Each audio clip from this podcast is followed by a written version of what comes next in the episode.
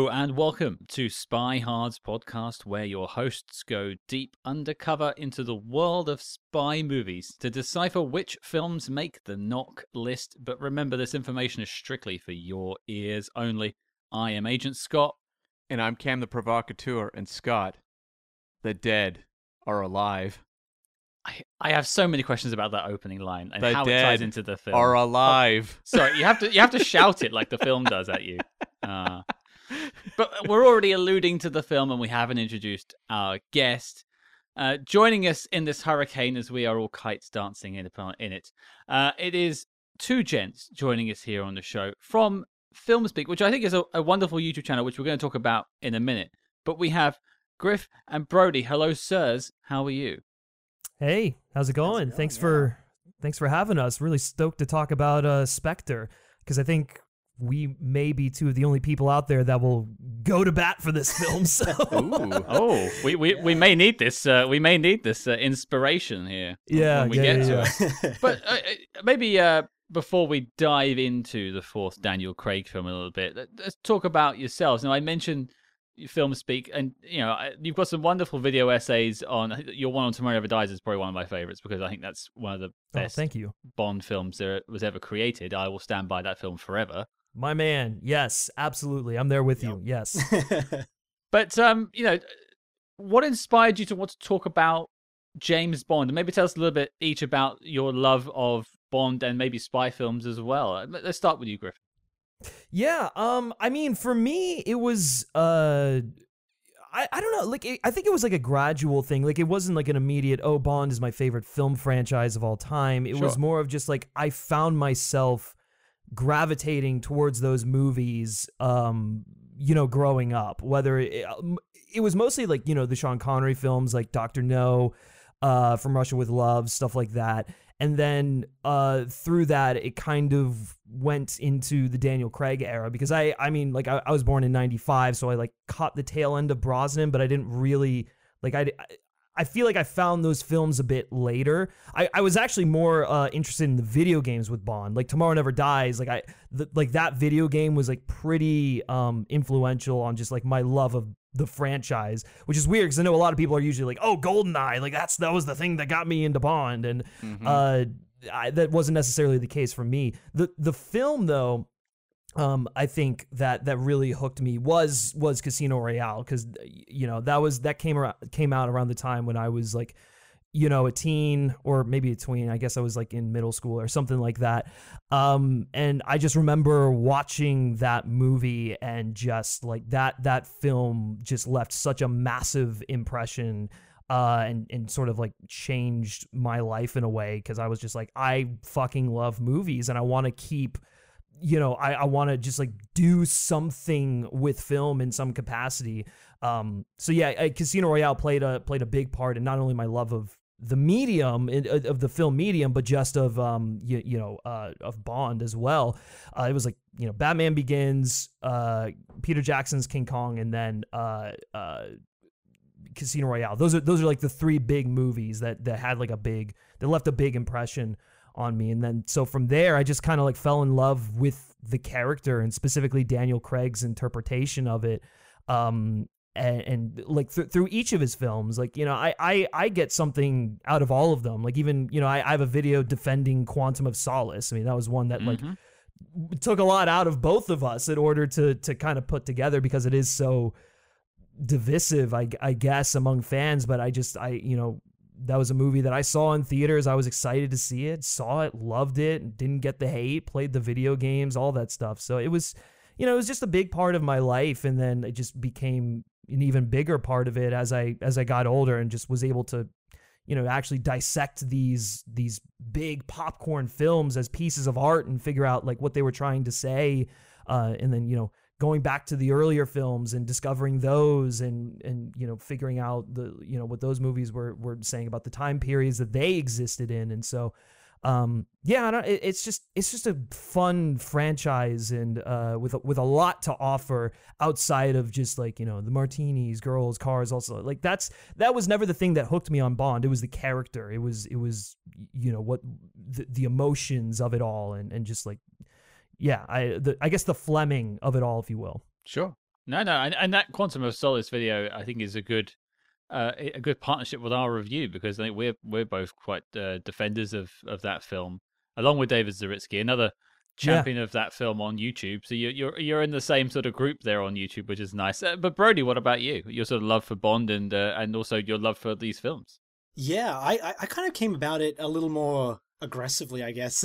it was sort of like I, I sort of I mean I'm the same age as Griffin, and uh, but I think I caught the tail end of Brosnan a little earlier, because I, I remember seeing The World Is Not Enough. That was the first one I saw. I remember seeing that Sure. on TV right before I guess the Die Another Day came out.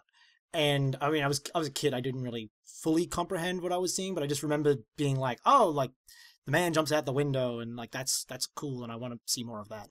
And from there, just sort of developed into this. I mean, like I went in, in like maybe middle school into high school. I was like laser focused, like super into this. Uh, became the thing that like I was.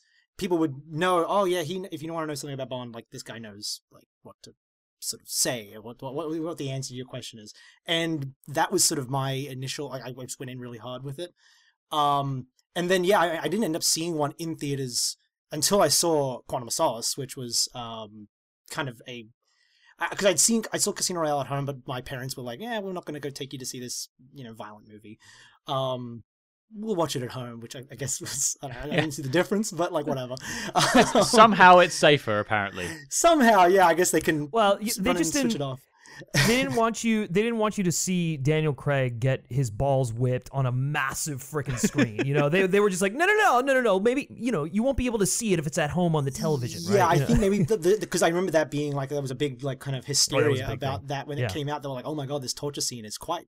It is quite intense, but like Oh yeah, I remember yeah, that being yeah. like one of the big um, sort of reactions to it. So we didn't see that, and then I was old enough by Quantum of Solace that I could say I'm going by myself, and uh, yeah. So I, I and after that I just was I was sort of really into it. I, I mean, up and before I'd seen Quantum, I had been reading the books because that was sort of my outlet. I was like, oh yeah, I'm gonna get into these since I can't go and see these in theaters, and Mhm.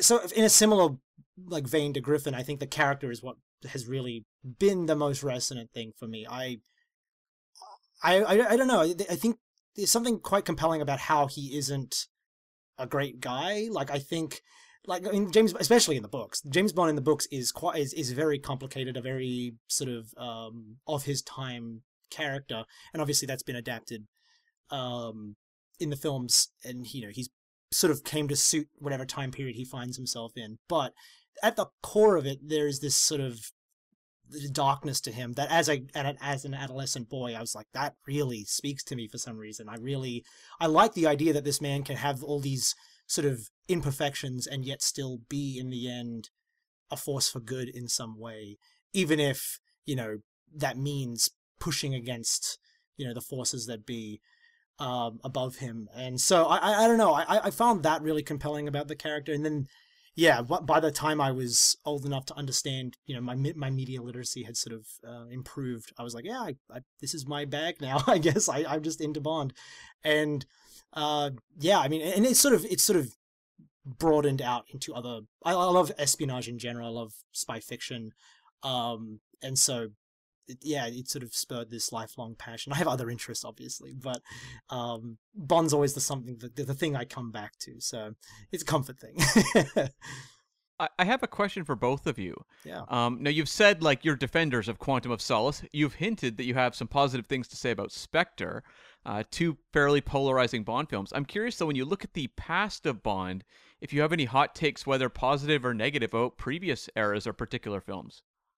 Uh, my I think my hottest take is that, and I don't know if this is necessarily a hot take anymore. I think people have kind of come around on it. Um, I think Moonraker might be the maybe not the best Roger Moore film because I think For Your For Your Eyes Only takes the cake there, but like Moonraker is a better version of what uh, Lewis Gilbert was trying to do with The Spy Who Loved Me. Um, Interesting. It's I, I don't know. It just kind of like works for me. I, I don't look. I have a whole video talking about that too. So like you know, it's um, yeah. I don't, I, I don't know. And that was that was something that I didn't really come to until like a couple of years ago when I actually sat down to rewatch Moonraker. I think I had let the the zeitgeist kind of like get into my head and it's like, oh, Moonraker, it's stupid, it's Bond goes to space, whatever. But I, I just remember watching it. I'm like, no, there's like, there's a lot going on here that's like interesting. You know, obviously double taking pigeons aside and stupid stuff like that, but it, it Stupid. I don't know. All all the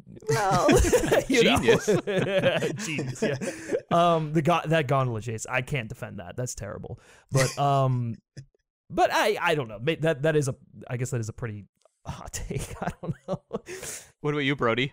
Uh, well, It's gonna be another Roger Moore one, I guess. I think it's easiest to have a controversial opinion about Roger Moore because he is, Yeah, I yeah. think, as time goes on, quite divisive. Uh, unfortunately, because I think he brings something uh, that we're probably never gonna get again. So, um, yeah. There you go, that's true. but I think, um, yeah, I don't, I don't, I to go on the record. I do not stand by Griffin's horrendous opinion that Moonraker is better than The Spy Who Loved Me. Yeah, I wrote, is- I wrote that one by myself. That was that. He did not. He That did not help me with that. That was that, was is all me. That was all me. Yeah, that's. I, I, can, I, I like Moonraker, but mm, I'm not going to go that far. I think, and this is actually another one that I think has become more mainstream, but I quite like. Um, I've always liked Octopussy. I think Octopussy is. It's not. Mm-hmm. It's not a like a perfect movie. I'm not going to sit here and tell you it's like you know Citizen Kane or whatever. But I think as a little like as a as a blend of what Roger Moore was good as good at as Bond and what is interesting about Bond as like a literary character, I think it kind of meets nicely in the middle. There is like a nice synergy of goofy and you know actual spy intrigue that I think none of his other films really ever tap into because like you're either on the other side of it with Moonraker or the, For Your Eyes Only, I think, is a good film, but I think it also is leaning as far away from what Roger Moore is good at as possible, um, or at least what I appreciate about appreciate about Roger Moore. Um, so you know, it's kind of hard to say, oh, that's you know a perfect Roger Moore film because it's really not a Roger Moore film. It kind of works in spite of him, um, I think anyway. But yeah, Octopussy, I'll go to bat for Octopussy. Why not? Mm. Yeah, I don't get that. That was a real favorite in my house growing up. So uh, yeah, both myself and my sister uh, can somewhat side with you on that one. That's, that's I- the I thing. was- I, I used to watch that one all the time. Sorry, yeah, go ahead. No, I, I was just gonna say I was genuinely worried your hot take was gonna be something like "A View to a Kill" is the best Bond film of all time. Uh, Oh, we'd what? I have like to A we'd have to throw you out. I can't take that on this show. I do Uh, like A View to a Kill as well. Maybe that in and of, of itself is a hot take. Yeah. Max Zorin and and uh, Mayday. They keep the thing going. That's really do? Yeah. That Yeah. is They do. everything else in that film is actively resisting being good, and they are just there pushing. Yeah. Yeah. Yeah. I mean, the, the stunts are pretty good too. I, I'll leave it at that. you, you, you got John Glen. You're not going to miss when it comes to stunts. That's that, Yeah. that is for sure. But I, I get I get it with the Octopussy argument, and it, it does get sort of step from time to time. It's actually a very good spy thriller in in its own sense. From from our Yeah. point of view, we haven't covered Octopussy yet, but from that Yeah. perspective, it is quite an interesting film to talk about. Yeah, the the death of I think is it Double O Six. eight, oh I double think? six? Yeah, No, it's, not it's- 006. It's 009. 009, yeah, yeah. Uh, both of us are wrong. 009, uh, w- w- which uh, which features again in this film actually. They should have went with 008. You know, the eight tentacles. yeah, that's a missed opportunity right there. Yeah. yeah, there we go. Well, um, I think that uh, that cues us up beautifully with 009 to talk about this week's film. Cameron, I'll throw it to you. We've uh, already uh, said it, but what are we talking about this week? Yeah, we're tackling 2015's Spectre, the fourth Daniel Craig Bond entry. It's it's an interesting one because I uh, I I bathed Skyfall in praise. I uh, I gave it a very long hot bath. I I have a lot to say about Spectre, which I'll get to. But I suppose the question I have for everyone before I read the Letterboxd.com synopsis for those who aren't aware of it. When Spectre came out, what was everyone's sort of thoughts on it? I, I myself was quite lukewarm on it. I was quite excited going in because I was a big wrestling fan at the time. You got Batista in there, and he's actually uh, one of my highlights of the film. And again, I'll touch on that later. But it just didn't like have the same energy for me that Skyfall did. And I, I never really revisited it again until No Time to Die came out, and I watched it one more time as like a primer. So Mhm. until today, I'd only ever seen it twice. Oh wow. Oh wow. Yeah. Damn. Um, but uh, go with Brody. What about you? Um, I I have such a complicated relationship with this movie.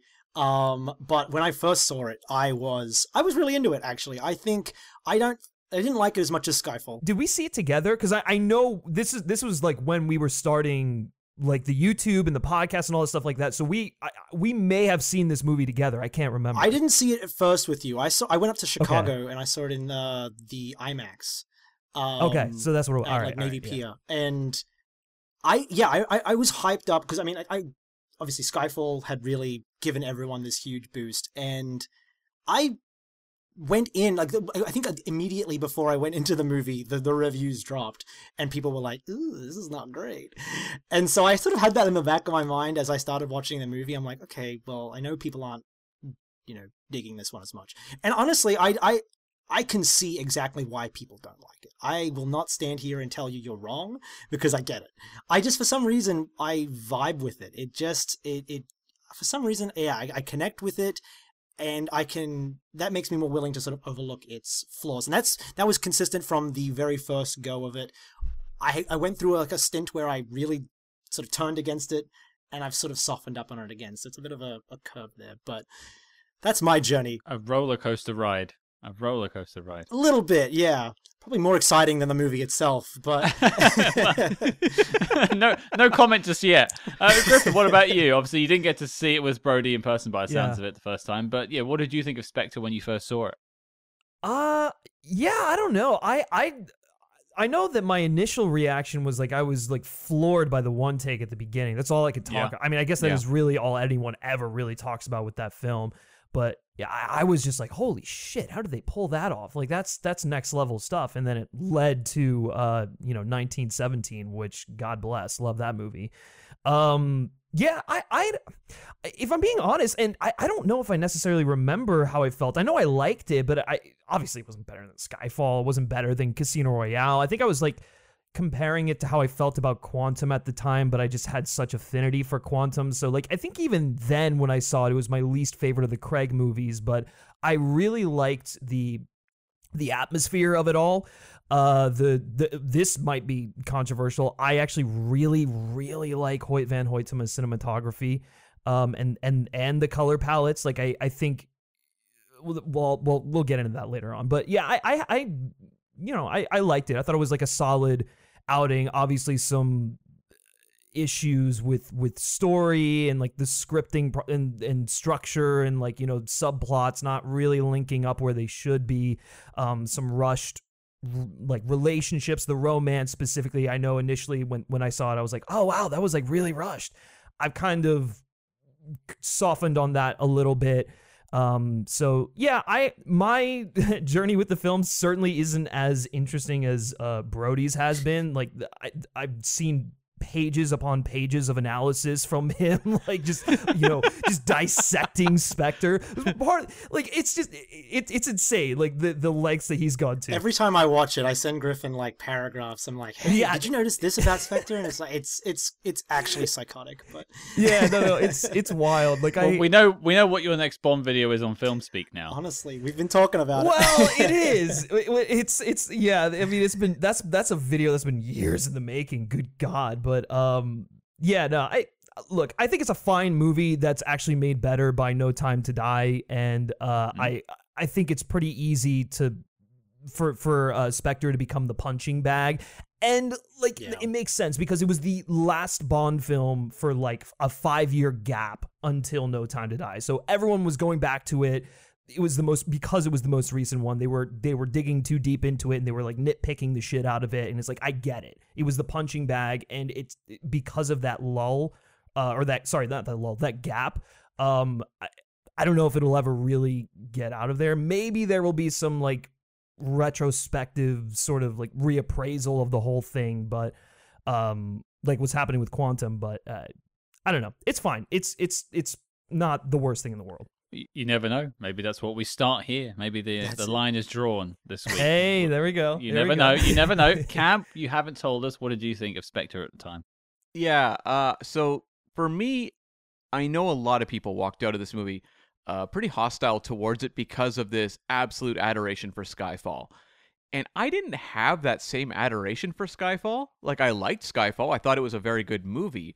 But I did not walk out of it going, classic. Top tier. Bond doesn't get better than Skyfall. And so I remember going to Spectre and being like, yeah, That one was also good. I enjoyed that as well, just as I enjoyed Skyfall.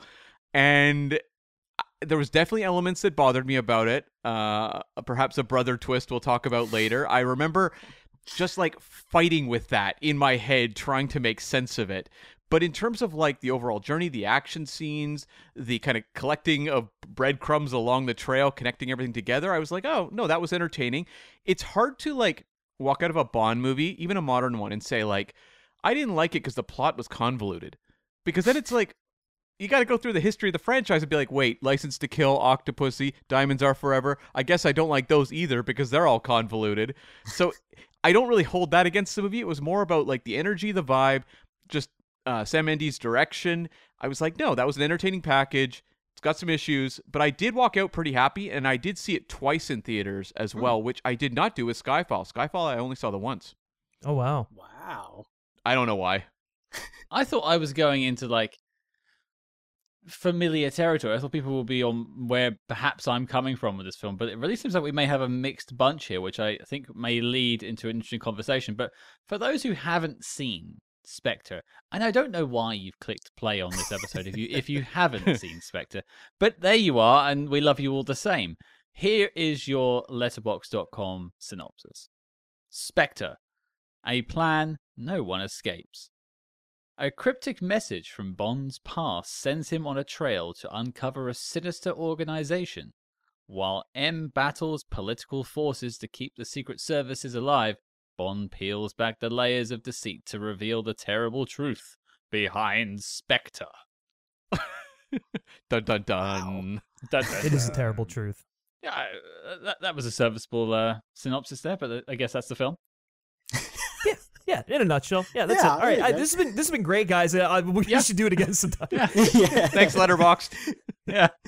But before we get to the behind the scenes on Spectre, I do just want to let you know, folks, we do have some wonderful Spy Master interviews coming for you next week. Not only do we have the one and only Mr. Gary Powell, stunt coordinator extraordinaire, but we also have the lead costume designer for both this film and Skyfall, Miss Janny, to me. But we'll tell you more about that at the end of the show. Well, Cam, I, it's interesting because we'll have a lot to chart, I think, when we go from Spectre to No Time to Die. But it is a three year jump between Skyfall to Spectre, and, and, and what happened in between? Yeah, okay. So the story of Spectre is one that I feel isn't fully told yet. I, I think like one day there's mm-hmm. going to be a book written or something about the making of Spectre that's going to be so much more detailed than what truly is out there now, even though a lot is out there. Than, than this episode. So you can click off now. There's nothing here for you. well, you know, when you watch that um you know that Bond documentary that Daniel Craig did looking back at his career as Bond. When they got to like uh, Quantum, they're like, "Oh, that was a tough one. We struggled with the script." And then they just glossed right over Spectre. they weren't quite ready to talk about Spectre yet. They really did. Those Sony leaks, those Sony leaks, man. That's where a lot of the information comes from. But yeah, yeah. So the ball got rolling on Spectre actually during production of Skyfall, where writer John Logan, who had worked on Skyfall, just started putting together notes on the film. And John Logan was a playwright and screenwriter who'd worked on movies like Gladiator, The Aviator, Rango. And they didn't. The issue with, with like Spectre was I don't know if there was a great sense of what they wanted to do next because it seems like it got a little kind of like hammered together over time. Now, initially after Skyfall, Sam Mendes was out. He was done, I think just exhausted from making the movie and couldn't really imagine jumping into another one. Now, apparently Eon wanted him back really bad. But they did meet with apparently Nicolas uh, Winding Refn, who'd worked on Drive. He turned them down and they just decided they were better off to wait for Sam Mendes. He went off and did a co-direction of a National Theater production of King Lear, mm-hmm. and then agreed to come back. And one of the things that kind of got him excited about coming back was he wanted to have a more proactive Bond. He wanted more locations, more of a tonal variety, and Eon agreed with this and were on board. He also really wanted like a duality concept going, like hot and cold, day and night, love and hate, life and death. And so like when it came to like locations, he wanted a hot location and a cold location. He wanted this like thread of dichotomies to run through the course of the film. And I guess the question is did any of you pick up on that when you're watching the movie? well, well, I, I was certainly cold at some points. yeah.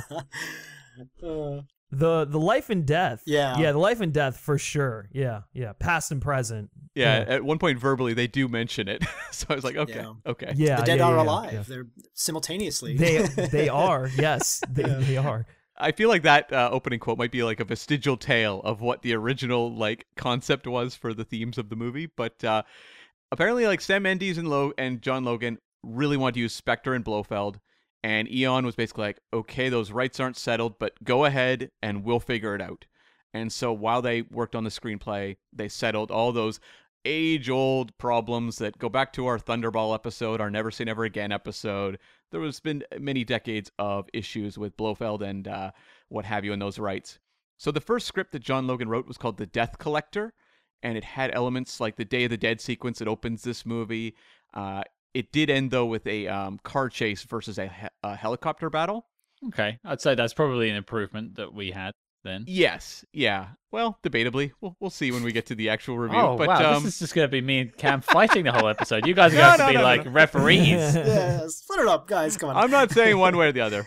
I, I wonder if that car chase was then put in later, like the the the Lamborghini chase, like in uh, Rome. Rome. Yeah, That's my yeah, guess. Yeah. Yeah. So this is where the Sony hack comes into play because a lot of this information probably would have been lost to time. If you go through the Bond archives book, which I always do when I'm putting together notes, it glosses over a lot of what went into making the story of uh, of um, Spectre. Hmm. And so, thanks to the uh, Sony hack, which was perpetrated by hackers, it seems from North Korea. It's never been 100% confirmed, but seems to be the case. They were unhappy with their representation in Die Another Day. I was literally about to say that. home run, home run. yes, yes. Yeah, where they leaked all these inner office memos from Sony and scripts and all that sort of stuff. And a lot of movies were affected by this. I think the Amazing Spider Man franchise. Uh, there was a whole bunch of stuff. But the uh, Spectre film was, uh, it fell victim to this, where an early draft of the screenplay hit the internet, as well as a lot of inner office notes. And it became very clear there was a lot of friction between Sony and Eon over this movie. Sony was not happy with the script. They did not like where the story was going. They referred to it as a mess.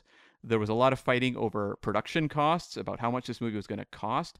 And also like because of just the the issues with figuring out the storyline, Sam Mendes was basically on the fence and considering walking.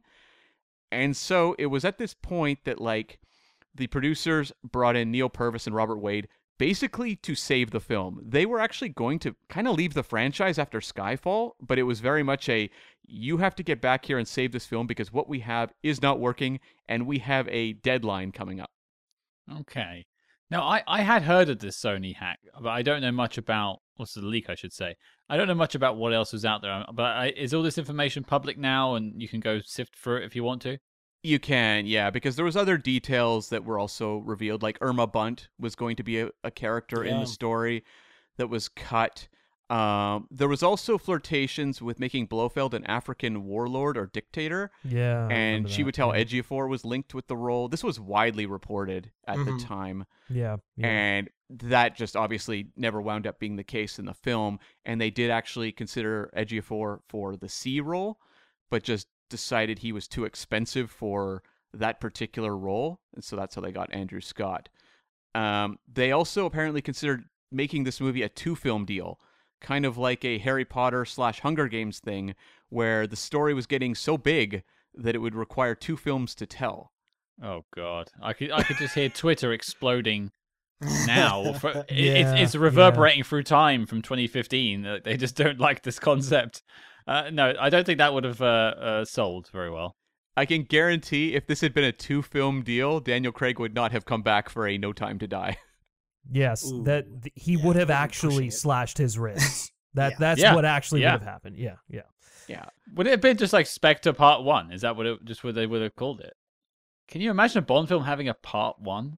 That's Well, I- I I remember like uh, I think very early on they they were like okay the Craig era is going to end with like a two-parter. It's going to be like the fourth film and the fifth film. They're both going to be their own sort of movies, but there's going to be like connective tissue that that allows it to kind of like finish his arc, which I guess in a weird sense is kind of what they did because No Time to Die They is like that idea. They like- yeah, they did hang on, and- and they made it. I mean, to their credit, at least in my opinion, I think they made it work. But, um, yeah, that is that is so weird. Like, I can't picture like a part one, part two deal. Like, only half the story. Like that, that that's not a Bond thing. Even if the the films are linked in some capacity, they need to be able to stand on their own as individual stories. You know?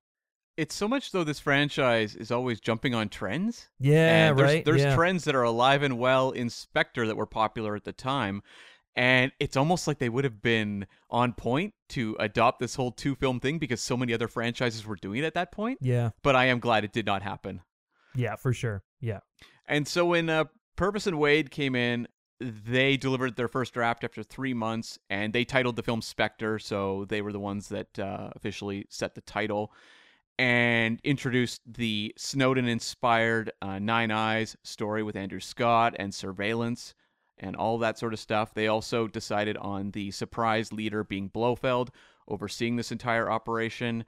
Um, they also came up with the idea of making M a villain, to which Ralph Fiennes said, "Nope, not happening." And they were like, "Oh, oh okay. Well, uh, what about what about Tanner?" And that didn't fly either. And so that's how we wound up with C being created was because Ralph Fiennes was like, "Get the hell out of here with that." yeah. yeah. What does C stand for? Change of plans. Change of plan. I kind of would have liked M being the bad guy. I think that would have. I mean, maybe maybe it was maybe too soon with his M to really may have that have any resonance. But I, I, I like the concept of it. I'm sure they'll come back to that eventually. But like they, as they usually do. Well, see, well, I mean, he kind of is. He kind of is the bad guy in No Time to. I mean, not the bad guy, but like he It's is an antagonistic. antagonistic force in No Time to Die. So like, I think you did need Spectre and like Bond coming to have that respect for Mallory. I mean, I guess that kind of happens at the end of Skyfall, and now it's it's a bit more of a working relationship. You get more of like the father son dynamic as opposed to like the mother son dynamic from from the the Judy Craig sort of thing. So I I, I like how they how they work that out, and so that they by the end of Spectre, it's like okay, no, Mallory's really like I, I feel like I can let go of my apprehensions about him because um you know we were able to work through this together and he was able to trust me as an agent with instincts so uh yeah that's uh i i don't I, I don't hate the the m being a villain idea either but but yeah they definitely needed like a middle chapter like like a regular chapter with mallory before they even kind of dip their toes into that kind of thing It would feel, I think, a little more like, say, a frustrating example of the jump from Quantum to Skyfall, where it's like, Yeah. Bond, you're a young agent, to Bond, you're old. yeah And we kind of yeah. let that one go, but I think like the jump from Mallory being introduced as the new M to Mallory being a villain would just be like a little too much of a whiplash situation. it would like undo that final scene in Skyfall where it's like they have that mutual respect. They Yeah. come together and he's like, "All right, we can work together. We can do this." Yeah. They do. Uh, they do kind of uh, evolve their relationship though. He M's got very tired of Bond's shit very quickly, Yeah. and he's like, "You've gone rogue, Bond." It's like, didn't I just join up with you last week, Mallory? like, what happened? What happened in the th- like a couple of years in between? Has he just gone rogue a bunch of times? Bond's a very tiring man to work with. It doesn't take I, I can imagine a lot of paperwork when Bond is your employee. He's a disobedient son. It was fun when he wasn't the boss. It was like, oh yeah, I'll Yeah. go along with it. And now it's like, oh. And uh, so the Oberhauser twist also was hammered down by Purvis and Wade. Apparently, this was something that they struggled with right from inception all the way through shooting. Was trying to make this work, and they took this from the novel Octopussy, and it was something that Sam Mendes was really interested in, and proved to be the biggest hurdle for them in terms of writing the screenplay. And we'll debate whether that worked out. But apparently, like what settled Sam Mendes down and actually kind of got him like secured as opposed to being on the verge of leaving was the hiring of Léa Seydoux and Christoph Waltz, who he's really excited about working with. And things kind of once Purvis and Wade had something workable, things settled down. They did, however, bring in Jez Butterworth, who'd done uncredited Skyfall work. Uh, he's probably best known for Edge of Tomorrow or Black Mass, and he did a considerable amount of work on this if he got a credit because he'd done polishes on Skyfall without credit. And apparently, he was guided by uh, Daniel Craig and Sam Mendes during production on this movie. And I would have to guess that means a fair amount changed over the course of shooting because I found a note. The 16th draft of the script introduced the uh, torture surgery chair that plays a prominent role in the Blofeld sequence later in the movie. That was like added months and months and months into production. hmm Mhm. Like this was something that was not in the scripts that were being greenlit and going through production. I remember one of the leaks I remember reading um th- what the original confrontation because I, I know that confrontation the third act was the thing that nobody agreed on right up until the end. Uh they sort of I mean obviously there was a lot of disagreement throughout the production as you've sort of laid out and but the the third act and I think it I think without skipping ahead it shows that's the part of the movie that I think even people who like the movie like myself yeah the third act kind of falls apart. Um I, I remember reading one of the leaks where they said they were trying to debate what the like the final confrontation between well not the final but the first confrontation between Bond and Blofeld should be. And I remember the you might be getting to this in your notes I don't want to skip ahead but there was something like, like, like a like a card game that Bond and Blofeld had played as young men that it was it involved like conch shells or something. Involved involved some like weird like idiosyncratic kind of thing and they were going to sit down and play this game and everyone was like why are they playing this complicated game it doesn't make any sense it, it's way too much to expect the audience to sort of pick up in the second hour of this movie um and I think that in their head it was like a callback to Casino Royale, but it just didn't work. It wasn't working, and so then I think I think what I remember reading was that the the torture chair came out of that. They're like, well, we need them to have some conversation. This card game isn't working. Torture. Let's just do a torture scene. We'll figure it out. That's my. That's what I remember reading uh, in these like mountain of notes. See, I was wondering, learning that this was a late invention, that it was something to do with Daniel Craig's injury, which I'm sure we're going to talk about in a second. As like, a, oh well, we can shoot him laying down for a week. oh. No, it doesn't seem to be the case. My guess is when they looked at what they had, you're coming off of Silva as your villain of Skyfall, who had a real impact on audiences. Mm. And my guess is they were also looking at the script and looking at what they've shot and going like, we need Blofeld to really pop. Like he needs to be like a character that people walk out talking about, and he doesn't have anything that's that exciting. Oh, we did. we did talk about him. Yeah, got the wish. I'm gonna mock Yeah. for a moment. Yeah. I mean, you even you even get that in like his introduction, kind of talking about the meteor and and Very everything Silva, like like yeah. that. Is that's I mean they ba- they basically yeah tried to replicate the rat story uh, that Silva's doing. Yeah, Bold of them to have his first line be, "You can touch it if you like."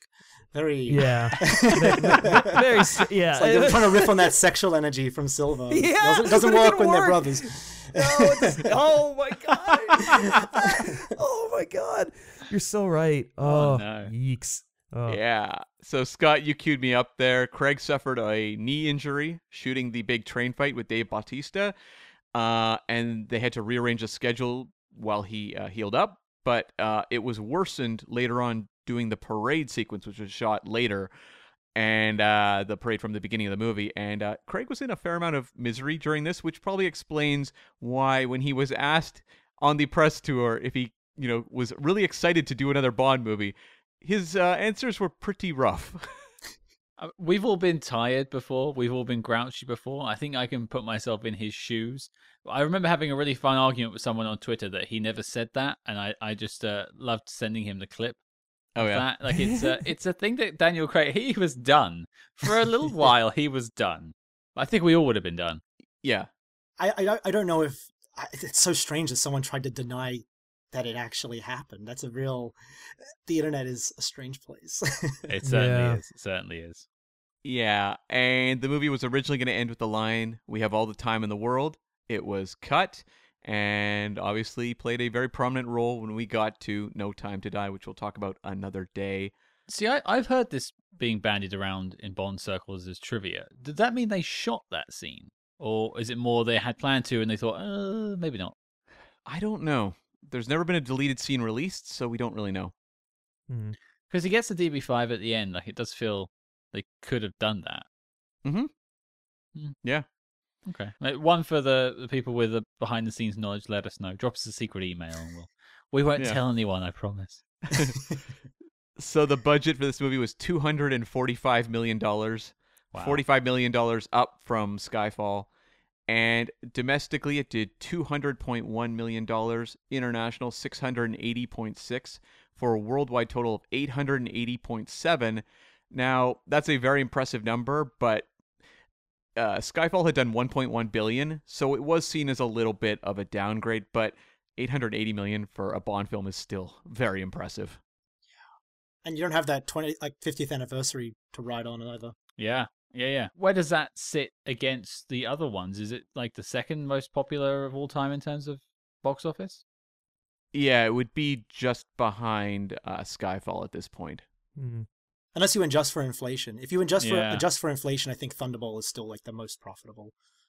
I think in- in- in- Thunderball, yeah, Moonraker was like, huge. Moonraker, yeah, but that that's like if you adjust for inflation, because otherwise, Mm. obviously, these other film, these modern films would eclipse them.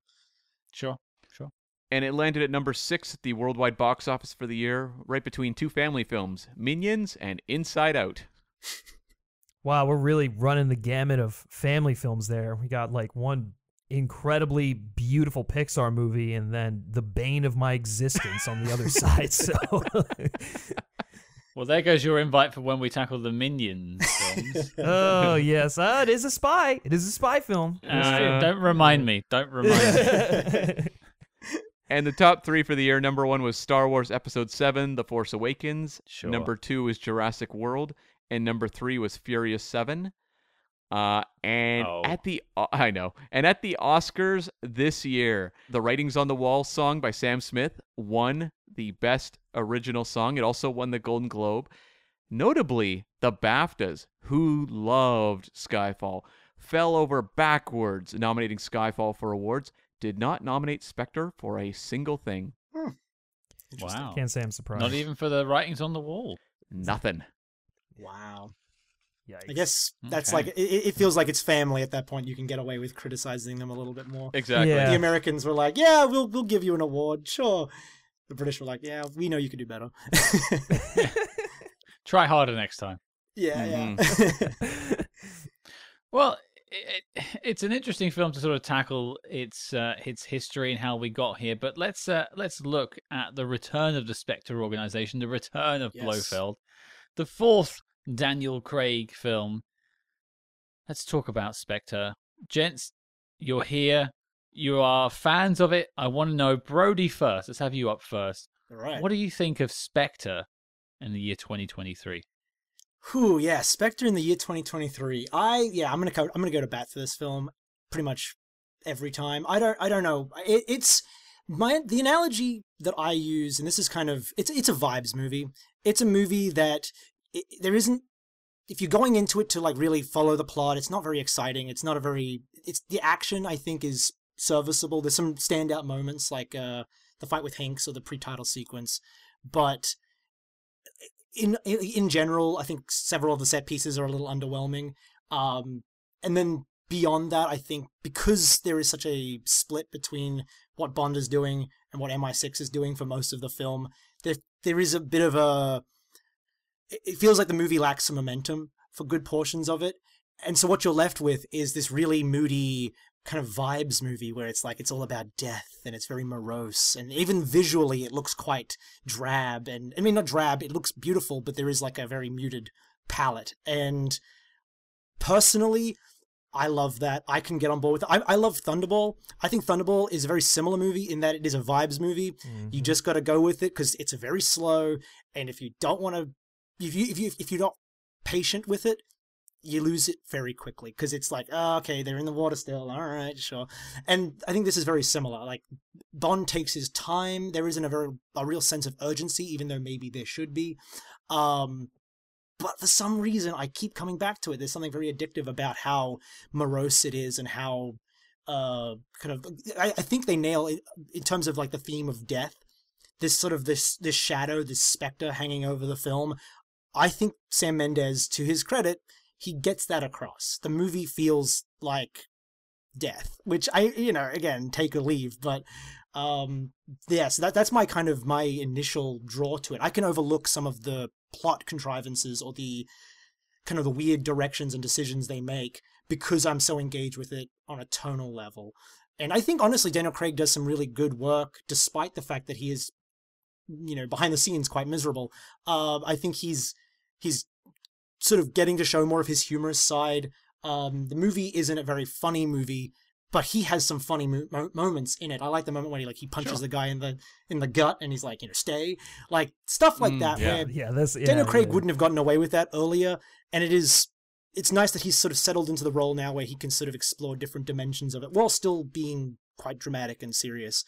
Um, so yeah, there are aspects of that that I like, and I will come to bat for the uh, the romance as well. But I'm sure we'll get into that a little later. Yeah. But I'll defend it. I'll defend it. I think it's not, you know, it's not it's not as good as the Bond and Vesper relationship, which is I think maybe the the downfall of it because it's going to be inevitably compared.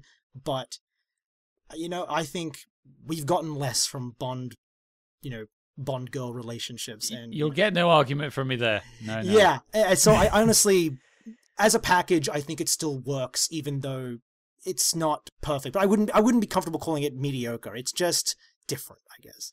Like it does a lot for you, but it's, it isn't perfect. No, yeah, I wouldn't. I wouldn't go and say like, "Oh, it's exciting," and it's because it's not. It's not an exciting movie. It's not a, and maybe that's what you go to a Bond movie not, for. it's not exciting. yeah, It no, that. but it's truly not, and I think that's okay. I think that's kind of I. I there is there are twenty five of these things now. I'm okay with one of them, or you know, two of them if you count Thunderball, being just these kind of chill hangouts that I just put on as a like a mood piece. But yeah. Yeah. Anyway, I'll I'll, I'll No. stop prattling on. Hey, y- yeah, you, you're on one end of the spectrum now, so we've got to figure out where everyone else is. Yes. Spectrum. Griffin, what about you? What's Spectre, that, yeah, Cam? yeah. Spectrum. Oh, I, I talked right over a really good line there. I'm sorry, everyone. Get, everyone should clap for Cam. Well done. Well done. Uh, we know what C stands for now. Mm. Um, Griffin, what about you? What do you think about Spectre now? Uh, yeah. I mean, I hon- I feel like Brody summed it up beautifully because the same thing that that kept me uh going back to it was the atmosphere. It it, it is the vibes. I mean, it, it's also the same reason. Again, I'm gonna echo exactly what he said. Why I am drawn to Thunderball too. Like I, and it's it's not one that like like in a weird sense like both spectre and thunderball are films that i can just like kind of put on in the background and just kind of like have going on while i'm doing other things and, and go back to it and check it out and whatever. But like there there is this like allure to it that I, I again they just they fucking nailed the tone in this movie like so well. It's it's consistent um it's it's consistent with Bond's journey um with with with the characters sort of you know having to battle like the the you know literal ghosts of their past coming back uh to haunt them and and whether or not they're going to be dictated by that or whether they're going to you know push forward and and, and move uh forward with their lives and everything. I I- think it's like again yeah you don't get that thematic consistency without a mind like sam mendes at the helm of this. It, it there's like a he's definitely drawing from like his work in the theater uh and like that's that's there in skyfall and that's there in this and i also like how it's an interesting it, it continues on that that messaging of Skyfall without being a complete retread, right? Of of balancing the old with the new. It's like okay, now that we've come to uh terms with the fact that like sometimes you do need the old ways uh in order to like kind of move forward. You can't just solely rely on technology. So how does that how do we apply that um to, you know, the world of espionage and, and stuff like that. And so we've got like C who's who's like, okay, we're gonna just like completely uh surveil everything. And this is before you know his intentions and, and whatever. It's like we have C who's like, we're gonna completely rely on surveillance and these new forms of technology because of what happened with Silva in the events of Skyfall. Um and, and you know, Bond is out there kind of doing his own thing to show that you shouldn't put all of your faith in that because you need the instincts and intuition of an agent. Um, the the great line from Mallory, which is like sometimes you need to know when a trigger like or, or what is it? It's like uh, a license to kill is also a license not to kill. Like that's that's the whole kind of battle here with like the technology and the surveillance with like bond going rogue. And then you have mallory kind of in the middle trying to grapple with like a a, a, a space that's like moving on away from what he's used to but then also it's like on the other hand bond isn't necessarily listening to him and whatever um and i think he has to kind of come to respect and understand that sometimes Bond's in, intuition and his instincts are like he needs to just kind of like trust that because he's never let him down before. He has no reason to let him down before.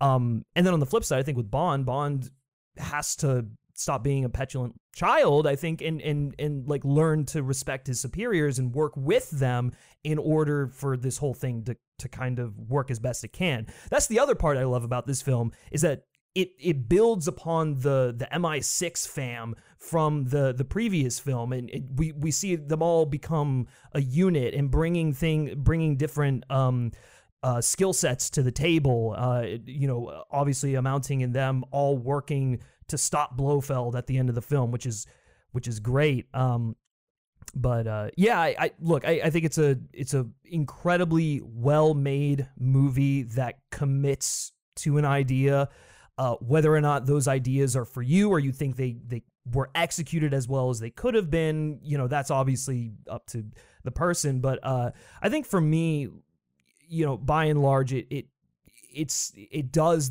what it what it sets out to do like fairly well uh, maybe except for that like third act, third act hiccup uh, where things don't come together as as cleanly as they should but it's yeah. it's interesting that you uh, you both draw a, a, a, sort of correlation between this and and Thunderball because well for those who know my thoughts on Thunderball this this might give you an idea of my thoughts on this film but I think before we get there Cam what about you Yeah I mean I have watched Spectre a number of times over the years and I find my opinion on it kind of shifts back and forth a little bit yeah. um yeah.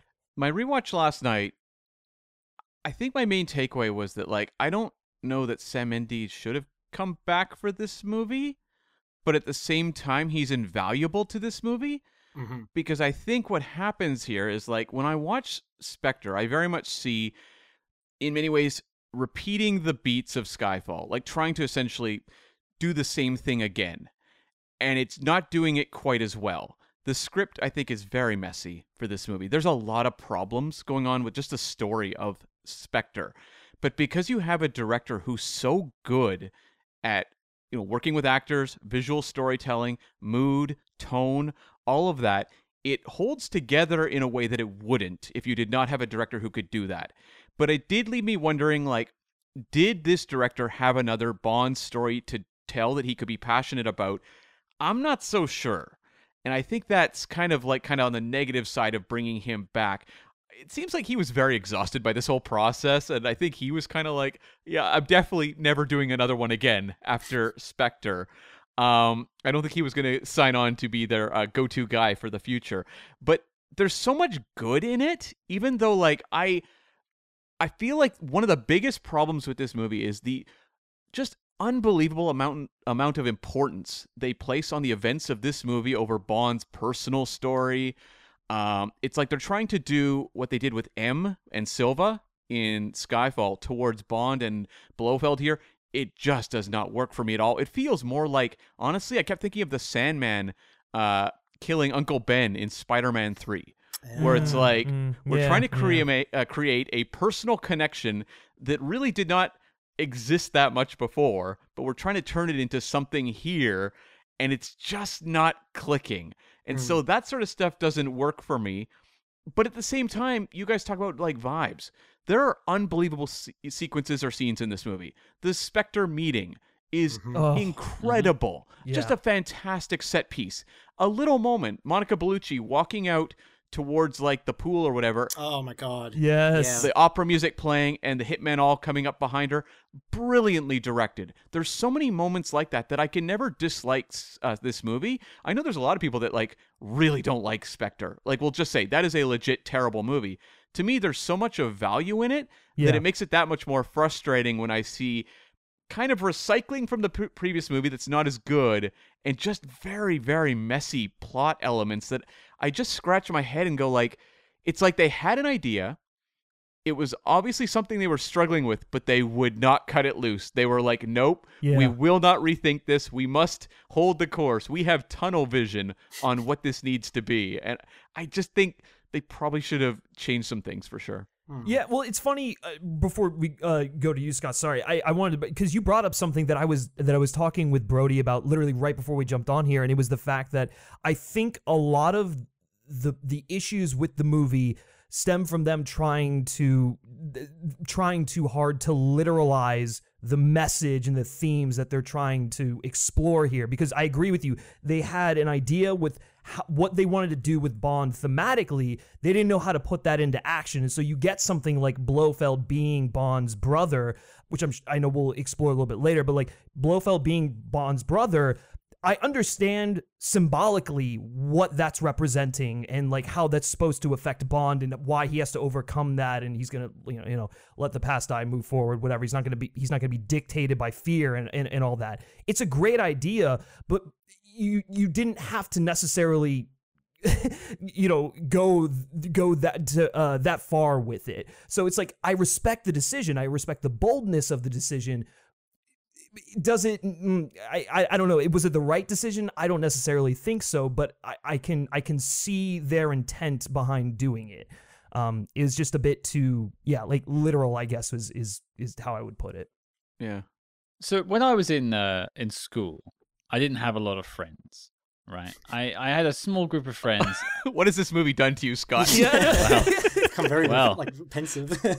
yeah. Um, and yeah, I always wanted to be part of a bigger group, and a part of me wants to jump on this bandwagon of of liking Spectre and sort of giving it, you know, a free pass. but honestly, for me, I think this film is aptly named because it's a shadow of its former self. Ooh. Mm. It's a good- it's a I'm sure. I've taken that off of the Times headline with the review or something like that. I didn't come up with it. But I love Skyfall. And it's like I don't like anything this film is doing. I don't like hangout Bond films. I don't like Mm. Thunderball. I find it in- entirely boring and I went on the record saying so. So I'm hanging out, I'm vibing with Bond along this journey through death. Very miserable and it, there's barely any bright moments in this film. And if you know, color palette aside, there really isn't any bright moments at all. You look at like the, this almost like Technicolor of Skyfall, with all those rich blues and reds they put out, and this is just yellow. But I, I, I'll put that to one side. Everything just feels like it's a step down, and it just feels like it's a shame. You've got all of this talent, all of this um, goodwill from the audience, from Skyfall. They're like, hey, give me another one. I'm ready. I'm going to turn up. And they didn't deliver. Uh, The, the story is not interesting. I don't think the Brofeld thing works for me. I don't think I can ever justify that to myself. um, I think, I mean, I'll stick up for Léa Seydoux. I don't know why she gets all this flack online. I think she Yeah. does great with what she's given. Much Yeah. like, you know, recent guest on the show, Denise Richards gets a lot of stick for her Dr. Christmas Jones. Again, did what she was asked to do. Yeah. But when it comes to the story, when it comes to the relationships, when it comes to the vibe of the film, the vibe is the word you guys were using. I it it maybe I'm just not on its wavelength and I'm not Mm. catching it.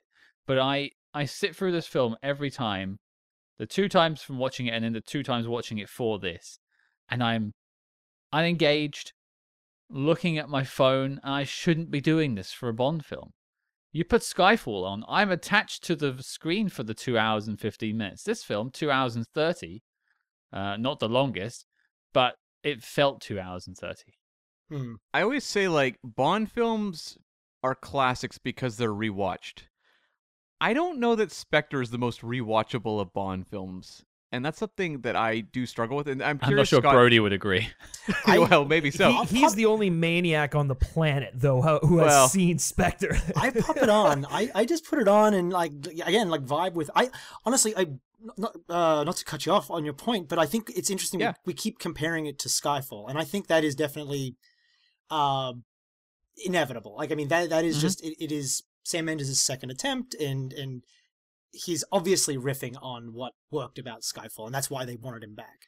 Um to me what I find so interesting about it and what I think I appreciate about it is I love that it's in conversation with Skyfall. I kind of feel like this is the the response to Skyfall. Like Sam Mendes said everything he had to say about a Bond film in Skyfall, and then they asked him back, and he said, "Okay, well, how can I kind of challenge maybe some of the things that I brought up in that film?" And so I think because Skyfall, I think when you look at it, like you know, very you know, top down, um, it's an unconventional Bond film that sort of brings Bond back to a conventional place. It's like Bond, you know, kind of goes through this crisis of the soul, and in the end, he gets Q back, he gets Moneypenny back, he gets an M, and he's back getting the mission at the end, and we're back to business. And then, kind of as the mirror image to that, Sky Spectre is kind of a very conventional Bond story that basically has Bond figure out that actually, yeah, I I know I came back around to this whole lifestyle in Skyfall, but actually I hate it and I want to leave. And I think something about that I find really interesting. Just the fact that like we get like everyone's been begging for like the Bond goes and gets his mission and then goes and does his thing and the very conventional formulaic sort of story. And Spectre is that story with some bells and whistles sort of uh, attached.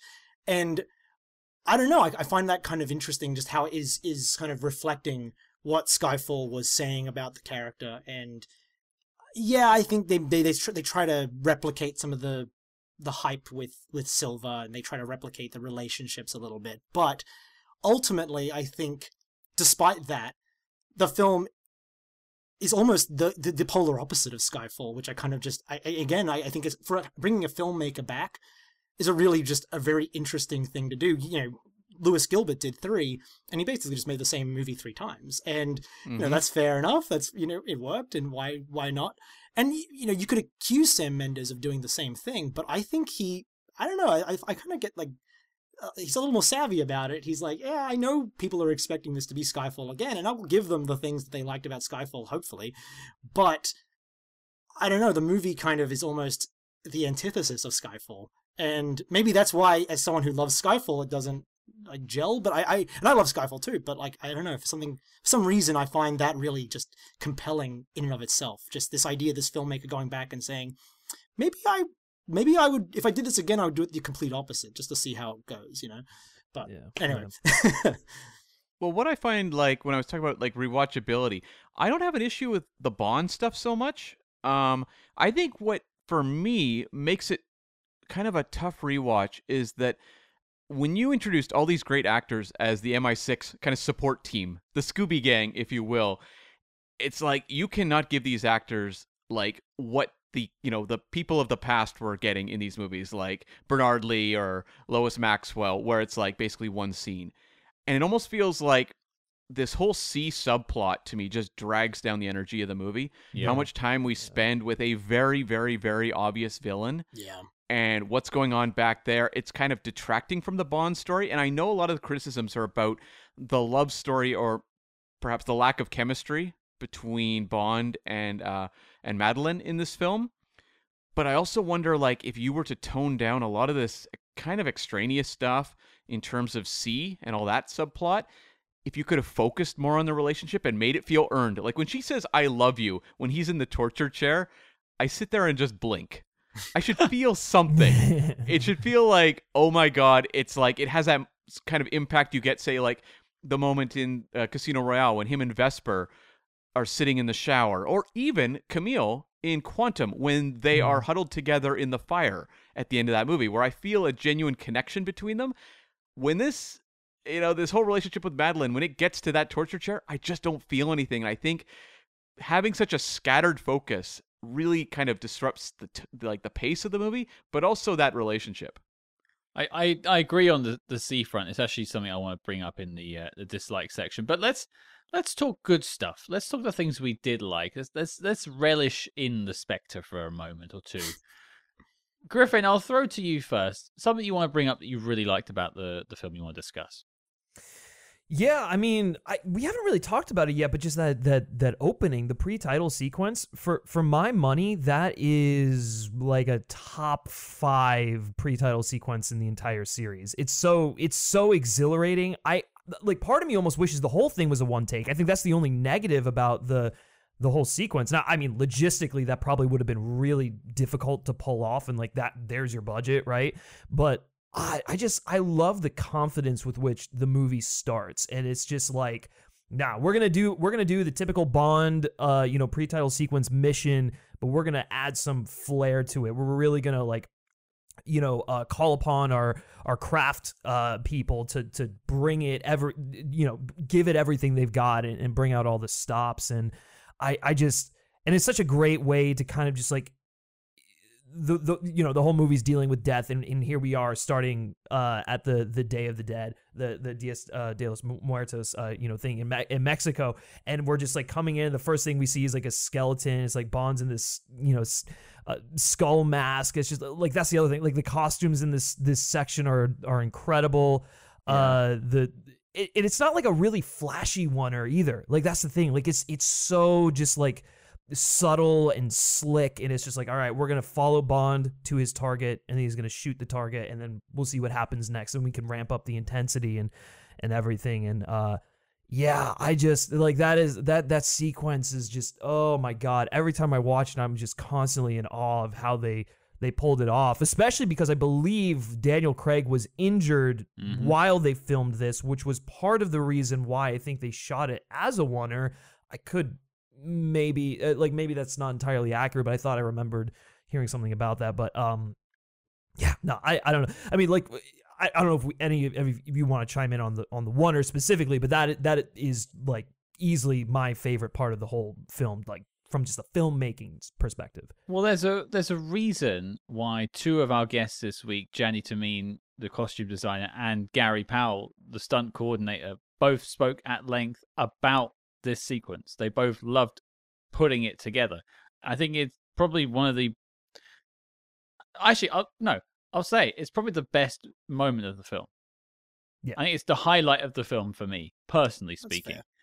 It, it's it's action, and I like the action.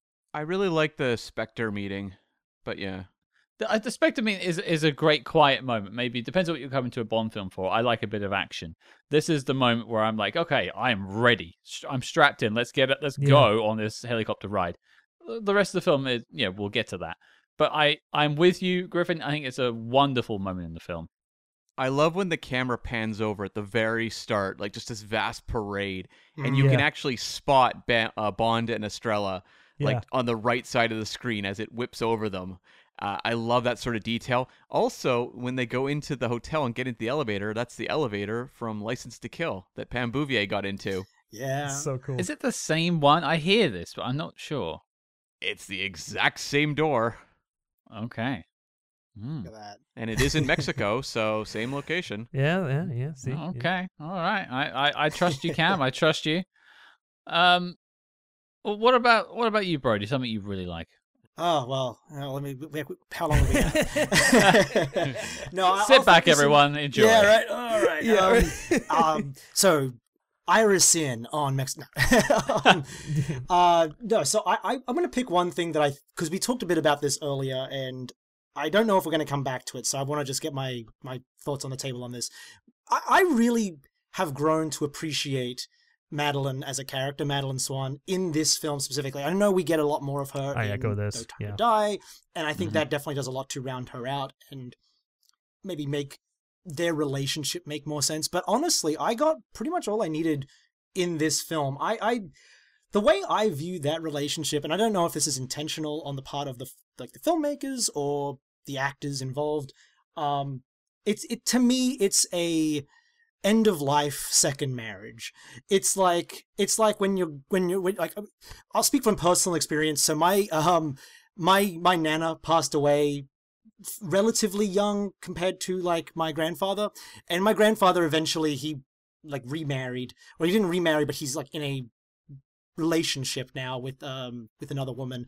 And that is kind of the vibe I get from Bond and Madeleine, where it's sort of like a I don't want to die alone kind of thing, which is Yeah. No, I mean that makes it sound quite trivial and quite bad, but I think it's I think there's something kind of beautiful in that, like these two sort of lost souls who don't really like they can't escape this cy- cycle of violence that they keep finding themselves in. Bond can't escape his work, and Madeline can't escape her father's kind of influence on her life. Kind of finding each other and saying, you know what, I'll walk away with you. I like you. I can spend time with you. I don't really know enough about you, but I, I think No Time to Die explores that angle of it very nicely. But I like the idea that there's mm-hmm. this kind of this, yeah, I, I like I like that we can just sort of understand each other in a way, but it doesn't have to be as passionate as maybe our past loves. It's not going to be Vesper. He's never going to sort of rekindle that passion, but you know he likes and understands Madeline, and I kind of got that throughout this, where Bond, I, I like, I agreed. Her saying "I love you," really, really kind of a weird line. They probably shouldn't have written it that way because I don't think the way uh, Léa Seydoux uh, like, like delivers the line conveys actual you know love but there is kind of a like i care about you you know what i mean that's Mm. like what i get from that moment and i think a better sort of encapsulation of their relationship is when they're in the car driving up to blofeld's you know base and she just like grabs his hand and she's like i'm Yeah. scared and he's like you know I can't even remember what his line back to her is, but it's like, I know. You know what I mean? Like, there's this kind of this understanding between the two of them. It's like, you know, you can lean on me, I'll lean on you and that's what this is and to me that was what the relationship all it needed to be and so yeah the, i love you take it or leave it it probably puts way too much on the the shoulders of this relationship but Yeah. That aside i really like the dynamic between the two of them i think they have really good chemistry i know a lot of people disagree but i think craig and Seydoux have both have like this kind of very cold distant kind of um they, they give off this aura, at least in the roles, right? Like I'm sure they're very Yeah. warm, lovely people in real life, but in their respective roles, they are both very cold and distant. And I there's something kind of nice about these two cold and distant people. Kind of they they, they, they kind of come together, and you see a bit of warmth between the two of them, but they're never going to open up to each other in the way that maybe they should.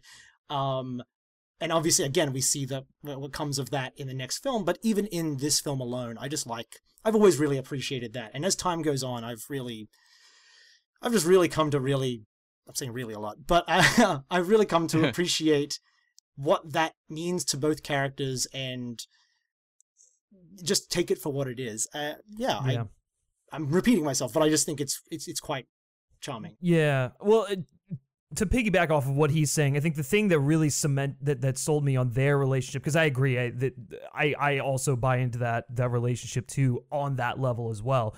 Um, was when they uh they go into the secret room together, which Yeah. actually now that now that I think about it, that might be one That's of my, my favorite, sequences. Yeah, Yeah, in the entire movie because it, there there's no dialogue. They're just they're looking at the the past uh memories and and the pain that led them both to each other that led them to this moment of where they're together and I think silently that's where they come to understand that they actually have a lot more in common than they realize even though she's the daughter of uh the guy that killed or led to the death of Vesper um and so I think both of them kind of reflecting in that room on their their their, their past trauma and uh then looking at one another and like viewing them in a different light. I I don't know. I I just and, and that's another one that is like it's all about the filmmaking. A lesser filmmaker would not have been able to pull a scene like that off or a scene like that would have just felt arbitrary or whatever. Yeah. But because there's like a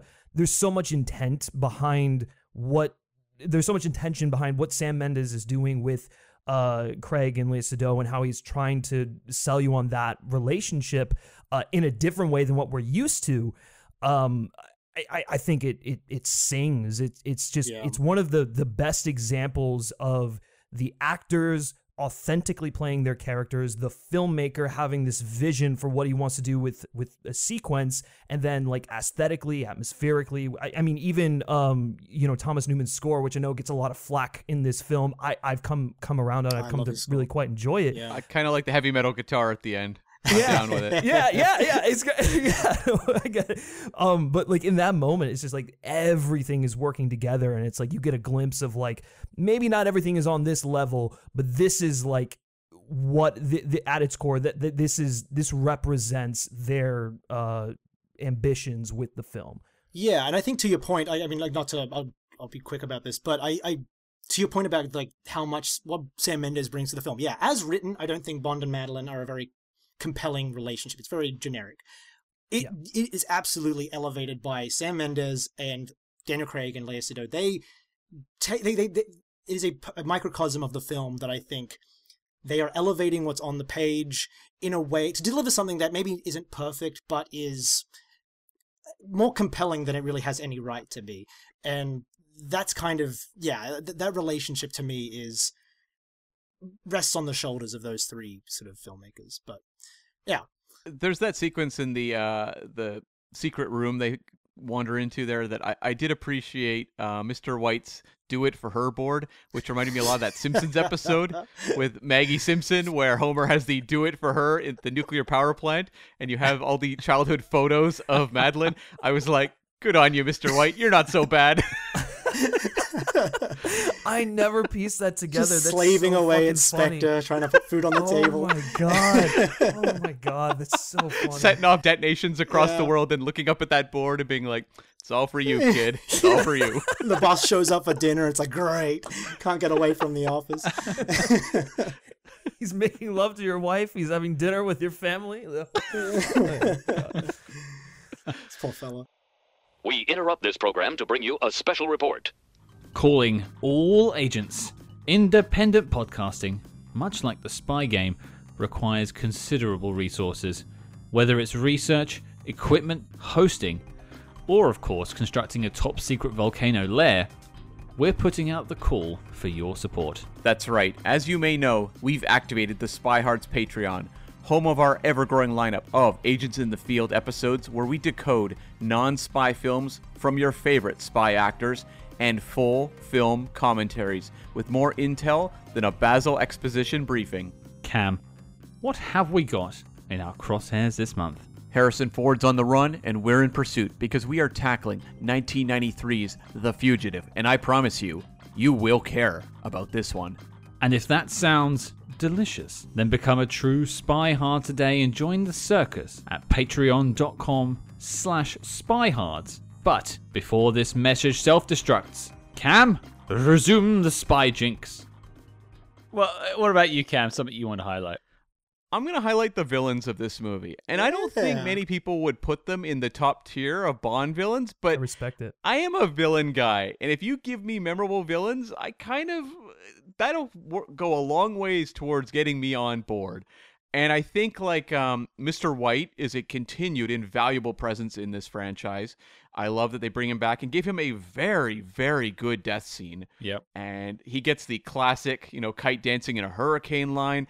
I just think this character was so invaluable to the Craig series that like Yeah. he's kind of underrated because so much of it became about Blofeld and Spectre and then all the the stuff in the final film with uh, Safin. But I look at Mr. White as like the big icon of the Craig era. I love what they do with him here. Hinx is a mixed bag. I love that Sam uh, Mendes is clearly trying to do a Spy Who Loved Me riff with Jaws. It's a lot of fun. I like that there's the moment where Bond's in the plane. People hate that plane sequence, but I actually like it.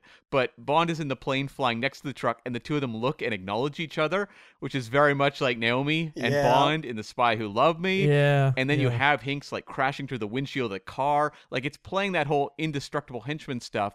Really fun. And their fight on the train is a huge showstopper. But I really like the introduction of Hinx as well, where he comes in and just takes out that guy's eyes in a really, frankly, brutal sequence for a PG 13 movie. But Yeah, man. there's a lot of promise to Hinx. I don't think they quite hit hit a home run, but there's enough there that I walk out very happy with that character. And Blofeld as well. Um, he improves, I think, in the next film. I think they figured out what to do with Blofeld. When he dies. But when you have True. But when you have Christoph Waltz and you have him tapping away at that computer doing the torture chair, he's making that sing, Oh yeah. even though yeah. it could be Yeah, yeah, very yeah, corny. yeah. I, I just I, I agree with you on most of that. I, maybe not so much the Blofeld front. I do love uh, Mr. Hinx. I do have a question though, and that is, what on earth was that gun? Oh, the double barrel gun? Oh Yeah, it's like something out of a um, a Matt Helm film. It's it's bizarre. Yeah. Well, I have two criticisms of Hinx. uh, and they both relate to his little Is, like it, is it both his thumbs? Uh, well, okay, so it's it's his gimmicks. So the gun is introduced, very cool, but they never really make an on the nose kind of reference to his special gun or anything. Like they never play that up. I think Mhm. that should have been a stronger element of the character. Same with the thumbs. You introduce Mhm. a character with blade thumbs, you have to pay those off later on down the road. You've got to see him using those against Bond. There's a scene or a bit a snippet I should say in the train fight, which one of the all-time great Bond fights, you know, up there with like a From Russia with Love in terms of brutality and impact. Great sequence. But there's a part where, you know, Hinx's fist slams but down and there's a camera close up of his hand. Those blades are on the thumb.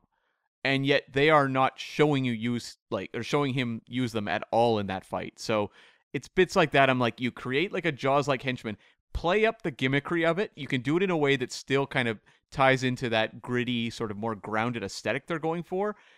But they don't. They just kind of like ignore it. And same with the gun. They should have done more with that. I, I would agree. I think if I'm going to throw my like in, and I, I think it connects well to yours, so it's actually a good time to say it. it, is just the action of this film. I think Gary Powell does a wonderful job with this film. We talked about the the pre-title sequence with all the stuff with the helicopter. That's fantastic. The train is amazing. Uh, the chase through Rome, I think, of the cars, I think is still quite nice to put together. It's nice seeing the Lamborghini going around as well. Yeah. And also like the explosion of Blofeld's lab, which I think was billed as like the biggest explosion on film. At the time, I don't know if it's been beaten, but yeah. I think Oppenheimer's probably going to give it a run for its money. yeah, no kidding. yeah, uh, but I, I think i in, in terms of this film, it, it does spectacle well, which I know spectacle, Spectacle. spectacle. oh, oh. We'll workshop that one, guys. Sorry, but yeah, I, I I think there's it does action on a grand scale, and when it does it well, that brings me back into the film. The train sequence cam, I think, is a, is a great thing to shout out. But there's a lot of build up to that too, much like from Russia with Love. Them going out to dinner, that dress when she turns up in that Mm. dress, and it's just meant to like, wow, she stuns you with that. And also you get to see Craig in the white tux, which is nice to see. Just ticking Mhm. everyone off on the white tux list there. So yeah, I, I, I think the action is, is phenomenal in this film when it's focused on. Yeah, I mean, I remember there was an article where they looked at movies they hated that had a scene that they held up as like, this is an amazing scene in a, in a bad movie. And I don't agree with this criticism, but they did include Spectre in that. And they cited that train sequence and were like, this is, they felt it was a bad movie, but the train sequence was so unassailable in terms of its impact and just the high degree of fight choreography going on that they were like that's that's kind of the gem in this movie i don't obviously dislike spectre that much but that train sequence is next level Was that a Jaws riff with the canisters? okay yeah i i know what you mean because the barrels thing in jaws is uh so iconic but it is kind of weird that you do it to a character named mr hinx yeah. Yeah. Uh, I think like that's just Sam Mendes just being like, ah, yeah, sure, let's do Jaws. like it's kind of it was like, like running out of homage. So he's like, you know, we we're already doing sort of a we're already doing a Casablanca thing, so throw Jaws. Can we do well, why? Spielberg? Yeah, okay, let's chuck that in. Yeah, why not? Why not? yeah, yeah, yeah, yeah. he does seem to be a child of the '70s, so maybe that's like kind of his his, his hat tip there. I with the car chase, I'm interested because I, I honestly, I, as a defender of Spectre, I honestly think the car chase is. I'm, I'm, I'm more on the fence with the car chase because same Stole I my thing. think it is gorgeous. I think like th- those those two supercars, the fact that they are on location in like you know in Rome, just like, like spinning around the Vatican's like in the background there. It's like what other film could get this level of clearance to be driving these supercars on you know in the middle of Rome? Um, and so I love that, but there is like a lack of tension with it, where it's like they're almost too afraid to ding up the supercars, and so they and so they, they, mm. they all just like they like they sort of come up next to each other and then they peel off and again it looks great but it also feels like they're in more of a race than an actual like not, like life or death car chase which again as someone who appreciates the vibes is like yeah sure why not? We'll have these supercars speeding around Rome. But I think in terms of like as a, as an action set piece it maybe falls back falls down a little bit for me just because it, I don't feel the the gravity of the of the the threat until the very end and I think yeah, there's a cool like sort of payoff with the ejector seat, but again, I think the the worst damage done to the car is like they, they use a flamethrower, and it's like okay, cool. Um, Yeah. would have been nice to see more sort of collision, I guess, but I, I get that. I, I like it for the action, and I also like it for the joke being made at 009's expense. Yeah, Because I. I do question 009's musical choices. Uh, New York, New York. You Okay. Bond, right? Well, you know, it's a, is a 009 is a different uh, agent altogether. the thing with the car chases, it looks like a car commercial for a lot of it. Yes, yes, yes. It's beautiful, It's but beautiful you know, you were commercial. saying about oh yeah, you're saying about like maybe a fear of dinging these cars, but also the location. They were terrified of damaging the location at all because it's yeah. ancient, ancient setting, right? That's true. and yeah. uh, I think there's a couple things going on. Maybe they had to be just so overly cautious in staging it that it feels like some of the kind of the visceral nature of the chase is missing. The way you get, I'm not like insanely crazy about the quantum opening car chase, but it has genuine impact. Like Yeah. Yeah. at least from an audio standpoint, it really is like a punch starting that movie. Whereas like this one. It's like, yeah, it feels kind of slow, and I think there may be some issues of all the cutaways to Moneypenny, which are kind of reducing the tension of it. Yeah, yeah. No, I, I completely agree with that. The fact that like he's having a phone call, having a chat while this guy is chasing him, and we're never really cutting back to see what's going on with the cars. We're just like, all right, we're just on the road, and there's, there's like a the guy chat. chasing him. I, I, I don't I don't hate the chat in isolation because Yeah. I like what that does for the the Bond Moneypenny relationship. It shows that they're not just like oh the secretary and the spy coming in or whatever. Like it, I see it what shows you they mean, have a though. Yeah, general- it does cut, it Yeah. detract from the again the visceral exactly. impact. That's yeah. and that's my big issue with the car chase. It's just it feels kind of flaccid. They do wait till they get down to like the the the like the floodway before they actually start actually using their gadgets and stuff. It's like, yeah, we've done the car Yeah, it's a little commercial. Now we can actually have some combat, and then right right right. To and and not to jump too far ahead but I, I think that is i have the same issue with the car chase that i also have with the snowplane chase. And i in theory i want to like that snowplane chase because i think it's incredibly well executed on a technical level. I just don't feel anything. Like i like i i don't you know, we- we're just introduced to Madeline. We know who Madeline is, but I'm not like fearful for her life necessarily because I haven't really gotten to know her at that point just mm. yet. I think, you know, having Hink, Hinx be the guy who's like trying to shoot down Bond's plane with a gun is cool, but it's just like, it's this constant, just like momentum. And there's no really like ebb and flows to it. We don't feel like I don't really feel like anyone in this scenario is going to die or get injured or wherever or whatever. And then even to the point where like the the wings kind of get cut off the plane and he crashes it into the into the convoy and everything like that. Like it's it looks good, but I I think just as a as a sequence, it kind of just like starts at a certain level and it just kind of like maintains that level which is kind of similar to the the, the issue I have with with the car chase. I think the only action sequence that really has like a gradual uh, buildup of tension, which is you know at least what I would want from from an action sequence. I think is the the detonation stuff at, at the end of the film when he's trying to get Madeline out. Uh, uh, he's trying to rescue Madeline before the building blows up and and all of that. That's actually done really really well, and you can you can feel the ticking clock and and everything, and and so um and actually uh, even though I the it's a it's a really small one. The the big explosion set piece, I just kind of like like it, uh, just as a you know an action bit. It uh, it's obviously just more of like a connective tissue than it necessarily is this big highlight reel or whatever, which is weird given the nature of that explosion. It's just one of those things. Where it's like, oh, that like that's the biggest explosion in movie history. Like like for that scene, like that's just a weird kind of way to conclude that. So uh, maybe I wanted a little bit more of it, but it's it's fine. Um, but yeah, now that, that snowplane sequence, man, that just that sequence really lets me down because it is such a cool concept, and I don't think they they uh, executed as well um, as they could have, perhaps. It's so interesting because, like, I know you, your opinion is very common. I've heard that so much about the plane sequence. And it's actually a sequence that I really enjoy whenever I watch the movie. And I'm like, why does this work for me? I don't understand because clearly I am in the minority on this sequence. Yeah, I.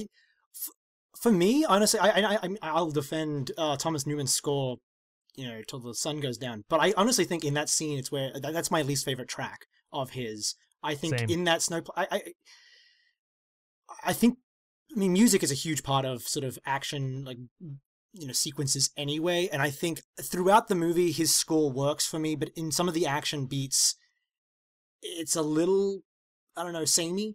Um, I love the pre-title sequence, but the, the bits where you can hear him riffing on Skyfall, I'm like, eh, it takes me out of it a little bit, uh, and I wish he hadn't done that. But I, I mean, I, I get why he's doing it, but um, yeah, the the, the snow plane chase I like more than I I think uh Griffin does, but um, Yeah. but the music is definitely like the thing for me where I'm like, oh, it's stopping me from really loving it.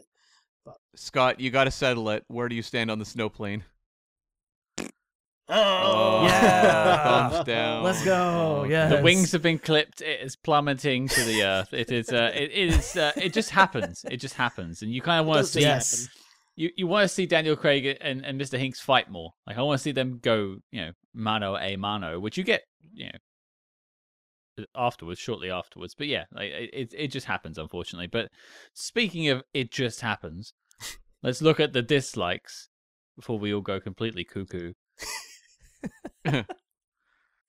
Griffin, we'll have you up first. Something you want you dislike about the film you want to talk about. Um, I dislike how uh disconnected uh the M subplot is from Bond's mission, and I feel like they they realized that you know at a certain point, and then they were like, oh shit, we gotta we gotta bring it together.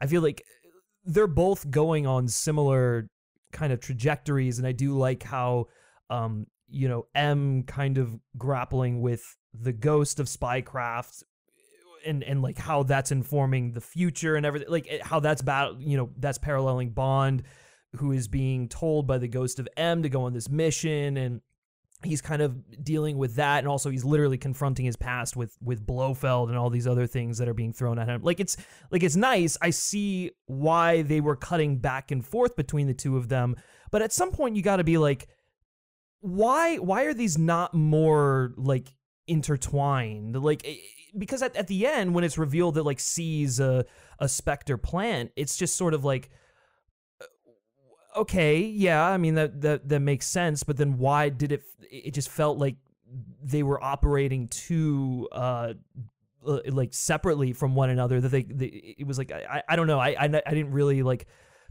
it felt like they just realized it too late and then they had to bring it all together at the end and so like i would have liked more scenes between m and bond and, and, and sort of exploring you know bond going out on his own and doing this thing and then like tying it into the mi crew because at some point you like the MI crew isn't they're not dumb. They probably would catch on to the fact that like, oh, maybe what Bond is doing is sort of like tying into what's going on with the Nine Eyes and C and all that stuff. And so and then at the end of the day, the C stuff and and that subplot feels very like inconsequential to the the climax of the film because you're really invested in Bond's emotional journey and and the the the M subplot, the MI6 subplot just like feels like an afterthought when you get to the end. It's like, okay, C dies, they stop the nine eyes. I don't really care about that anyways. I I'm more invested in like the Bond Blofeld dynamic and whatever. And like, yeah, I get that this is like, you know, M's battle with a similar thing, but I I, I need more uh, of them kind of together of the, the of these subplots intersecting and then becoming one. And it, it just they didn't do it as cleanly as I would have liked. and maybe like a connection between C and Blofeld. Like, Yeah. if you're Yeah, going to the thing. Yeah, establish yeah. him up as this pawn of Blofeld, give us a scene of them together. A scene, yeah. Yeah.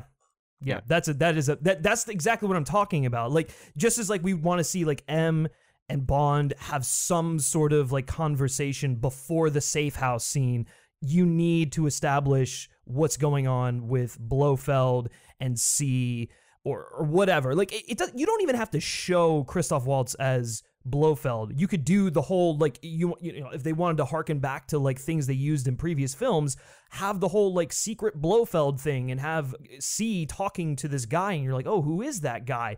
Eh, They they were so caught up in trying to keep Blofeld a secret and it's like you, there were so many opportunities where you could have utilized the the you know his intimidating secret nature of the, the fact that there is this this you know secret org- organization out there that is that is headed by someone uh, that's kind of had his tentacles everywhere um and like yeah we got a little bit of that with quantum but like in a film called Spectre that is dealing in Spectre, you're going to assume Ernst Stavro Blofeld is going to be in that movie. And so maybe like teasing him out a little bit, like yeah, like you said, like the interaction with C and and, and, you know even if it's disguised a bit like that's that's exciting stuff and that builds up your villain so that when you do get that reveal and it's Christoph Waltz walk, walking out and he's like you can touch it or whatever it doesn't like, throw you for a loop right? Like it's like that's that's the other thing it's just like there were so many missed opportunities to like build up Blofeld throughout the film and then you get it and then you're just sort of like I like the performance I see what they're doing I'm I'm not feeling much of anything at this moment. And maybe that's the point, right? Like like the fact that he is this this bitter, petty younger brother or or no, sorry, older brother or whatever, playing into the sibling rivalry thing or, or whatever. The fact that the father preferred him over Blofeld, like eh, I don't know. It's like that's an interesting idea. Probably not something that you should have done with Blofeld. Maybe something that you should have done with a separate character who was Franz Oberhauser, right? Like if they had made him an actual character and had his vendetta be against Bond because of the fact that you know what happened when they were kids or whatever, that would have played a lot better and I think even when you get that brother reveal at the end, it's it's the fact that you tie it into Blofeld that just makes it a little weird and you wind up weakening the impact of a character that I think fans have wanted to see return to the screen for so long um it's it's it's just it's messy right? Like because i'm conflicted because i see the intent i think thematically it works as a fan of bond and everything. I, I don't know i struggle with that. I, I don't think you're saying anything out of order or out of step Yeah. particularly. I think i think a lot of fans would agree with you there. There's definitely like a dissonance in your head that happens when when c gets killed and you're like all right well exactly yeah. I guess i just invested half an hour into nothing congratulations and why not cast an actor who's like really charming and likable in that role? So at least there's like a fun reveal. this was like andrew is it andrew scott is that chap's name yeah. Yeah. Like he Yeah. was doing like Sherlock had been out, like he was he was hot stuff at this point. He hadn't done the hot priest and Fleabag just yet, but you know, he'd done Sherlock and he was like the go to guy for villains in the UK. So I know why they brought him in, and it's because of Sherlock. Sure, but like like why not cast someone who comes across as not a like skeezy villain? Like cast someone who you're Chiwetel Ejiofor would have been great. He would have been charismatic Yeah. at least. Yeah. yeah Well, we know Yeah. you couldn't get the part then, Cam. No, that's true. Uh, I look like a weasel. Yeah. No. um, but uh, Brody, something from you, something you didn't like. Yeah, I, I- I'm probably gonna touch on a couple like, like similar things that we're all gonna uh, speak to. I think because I think the flaws with this film are pretty self-explanatory in a lot of ways. C the, the C subplot to me, I'm of two minds of because I get that I, I appreciate that they don't really try to hide that he's a, a scumbag because it's very obvious that you're introducing this new MI6 character and it's like, well, he's probably not going to stick around for the next one. It's, this guy's probably the bad guy, regardless of how charming and nice he is. Um, but then at the same time, no one seems to really like Bond, especially. He kind of has like that weird interaction with him at the beginning, where he, you know, he calls him C, and then goes about his mission, and then he just doesn't seem to think about C ever again. And yeah and- and it's like- yeah yeah yeah because he sees right through him he sees right through him at the very beginning Bond sees right through him, but then he never, but then he never really comes back to it, and it's kind of, it sort of feels like maybe in the back, like Bond should be going, I'm pursuing this outside. Of, he's because he goes rogue, right, and he doesn't communicate with M, and it's never really made explicitly clear that he's doing that because he knows C's bent. He just sort of does it, and it kind of feels like there should have been a moment where even maybe he's on the phone with Moneypenny or he talks to Q in confidence, and he's just like, you know, I don't trust this C guy. This is like we got to keep this outside of the organization. And yet he never really seems to connect those dots. It's like he meets C, realizes he's a bad guy, and then just forgets about him. And yeah, so like that, that I don't think helps the fact that then we keep cutting back to M engaging with C in these like philosophical debates about spycraft and you know the, the the nature of good and evil. And it's like we know he's evil. Bond knows he's evil. Surely M knows there's something going on with him. Oh, but then he doesn't do anything. It, it, it just they, they they delay this inevitable reaction, this inevitable reveal. Yeah, I don't know. Scott, looks like you had something to say. Well, I will. I will just say, uh, famously in the Skyfall review, I pointed out that I didn't see the Moneypenny reveal coming. Hmm. Hmm. I also didn't see the C reveal coming. No, No. dang true. I saw him like, oh, new guy in the crew. Oh, this is fun. Oh Andrew my Scott's here. God. I, I think I think like Oh, about you two times precious- through, I'm like, oh, some, something's happening. Maybe he is bad, and then oh no, he's a baddie and he's dead. But that was it. Like I was like, oh, it's nice to see a new guy. This is fun. Oh wow, they really got See. you. Huh? C, he seems nice. C- C stands for charming. C for camaraderie, like yeah, Yeah. That's so funny. Oh well, then maybe maybe I stand corrected. But I, for me, I, I don't know. I just I I kind of felt like Bond figured him out, and then just doesn't ever. He like he mentions him once more at the end where he's like, "Oh, C's one of your disciples" or whatever, and Blofeld's Mm. even Blofeld doesn't seem to care about C. He's just like, "Oh yeah." anyway, Totally blows his cover. Like yeah, yeah, yeah, yeah, yeah. yeah, bad I mean, guy. whatever. And Yeah. yeah, so it, it just sort of seems like maybe again, if if because I know Sam, you mentioned at the top that Sam Mendes wanted to do more of a proactive Bond, and I think if you're going to do proactive Bond, Bond should be maybe acting on his intuition a bit more with this guy who's taking over MI6, Yeah. and he doesn't seem to be as concerned about it as maybe he should be, and and again, yeah, he doesn't even confront him in the end. It's all M. It's, he's basically M's baddie for the movie because I guess Yeah. that was something people liked about Skyfall. So you know, M gets a more of a you know re- relationship with the villain. But yeah, I just yeah, I mean, I don't know. I, I, I, I on one side, I'm like maybe they should have made you know played into the reveal more and pretended he was good. But then I'm also glad they didn't do that. But then it's like maybe if you're not going to do that, cut most of his scenes. Just have it be a couple of little interactions with Bond constantly knowing this is going on in MI6 and I need to stop it. But the, th- yeah, again, they never really Yeah. sort of come together. So Well, and and going back to the proactive thing, uh, like if you if your if your if your goal is to have a proactive bond, like I understand that, like yeah, sometimes he has to kind of like take the rules into his own hand and kind of like go off and go rogue. But like we've seen him go rogue for a lot of the films, and I know that's like a a, a lot of the Craig films. I know that's like a criticism of those films. I don't really think it's a criticism, or, or I, I like I, I it doesn't bother me at least. In this movie though, I'm like if you're to try and be proactive and you're to try and eh, you follow this lead while knowing this guy in MI6 is bad, wouldn't your intuition tell you that they're linked and wouldn't it tell you to clue like Mallory and everyone in on the situation before you go out and do this mission? Like I know you just like you, you know caused mass destruction in, Mes- in Mexico or, or whatever but like perhaps if you had let Mallory in on what was going on it just it, it felt like you you learned to trust this guy at the end of the last film so play into that trust don't don't like play it close to the chest when there's really no need for for you to and especially after you've basically seen right through one of the antagonistic forces in the film I want to just give you one quick chance before I move on to Cam, though, Brody, because there must be something other than C that you, you want to highlight as a dislike that we can discuss. you mentioned Hinx, and Hinx is definitely a highlight of the movie for me. Mhm. Um, I think the prob- part of the problem is with him that you kind of get an inkling that there's like personal motivation for Hinx. Like he is a like a social climber, right? He's trying to get Mhm. work his way up the ranks. He kills the guy so he can get the mission because he wants to prove something.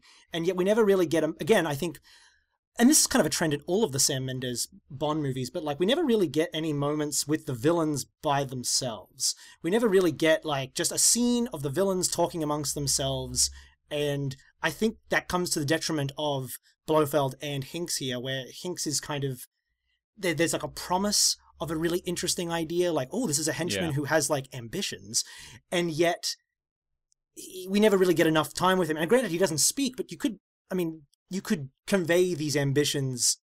I mean, they did convey these ambitions wordlessly, but we just never really get an i- an idea of what he's trying to do. Like, I, I think it honestly would have made more sense instead of having a cute Jaws moment where he gets thrown off the, the train, have him be who brings Bond and Madeleine to Blofeld. They're going there anyway. Have him be the one that shows him up and is like, "Hey, look, I want to be rewarded for what I've done. Give me the promotion." And then Blofeld like dispatches him. He's like, "That's not what we do here." Um, he's uh, he's seen killing Spectre agents in the film. Maybe he should be like collecting the Spectre rings and have loads on his fingers, like, like jewelry. yeah, I kind of like. It's kind of like uh, was it um? You guys, either of you read comics? Like it's kind of like a Green Lantern thing with like uh, when Green Lantern goes Right. bad, he starts collecting all the rings. But uh, Ah. ah, I think I would have liked that. Well, yeah, it would be giving him an extra dimension, which I don't think he has. But uh, Cam, I'm going to throw it to you, and I think there is a, an elephant in the room that we haven't discussed in terms of dislikes. What do you have? I'm gonna just talk about like the mess of the story. Sure. which is two primary things and i'll start with the one that's maybe a little less uh the, the one we're going to talk about but it's the everything is connected thing Yes. Mm. which is very much tied to i think honestly the success of the marvel franchise you know you had avengers in 2012 this comes out in 2015 and that whole idea of like all these movies you watched silva seemed to have a personal mission oh no no no that was all just part of this grand operatic scheme that blofeld was involved in it just doesn't make sense and i do love that uh, green is like really kicked to the curb Yeah. where it's like where's where's the cell for Green and Elvis? like green Yes. Poor Elvis. I can totally understand Green. Green working for Spectre actually makes sense to me. Mm. But like they Yeah. have a couple name mentions. There's no photo on the wall. There's no like grand acknowledgement of uh, poor Dominic Green. Yeah. But all that sort of stuff, the way they kind of tie it together to what is something almost like a Saw movie at the end, when it's this like bombed out headquarters and like traps set up everywhere and ropes, and it's just like holy smokes, this seems like it would take a lot of work. um, so building to that and kind of this retconning of the previous Craig era, it's the classic. They didn't plan it out. The same way when we watched Rise of Skywalker, it was like, oh, they didn't plan this trilogy out. you get that sense as well that they were kind of leaping on a trend and trying to retroactively make all of this make sense. I think they should have just left Silva off the table because I think if you say Le Chiffre and Green, it kind of makes more sense. Well, this hmm. is where I think my problem comes in. Is I know that they wanted to have Spectre. I completely get that being the thing that brings Sam in. But you've spent two films, not Skyfall, but Quantum and, and Casino Royale, building this new entity that is Quantum, and you're building equity with your audience about this new organization that is not based in source material. You can do whatever you want with it with the cinematic universe. It's yours to play with, and they just piss it up the wall and go. Well, it was actually Spectre the whole time, kids. We just didn't have the rights to tell you yet. I just think I don't know. I'd rather have had it been Quantum and actually see Quantum play out instead of just having this iconography back, which I get it. Blofeld has this storied history with James Bond. Spectre does. Uh, I get it. I get it. I get it. But you've spent all this time investing in this idea, this IP, this this new thing, Quantum. You've not really defined it properly. This could have been the film you did that. You didn't. You just turned it into something else, and that feels like a waste. Yeah.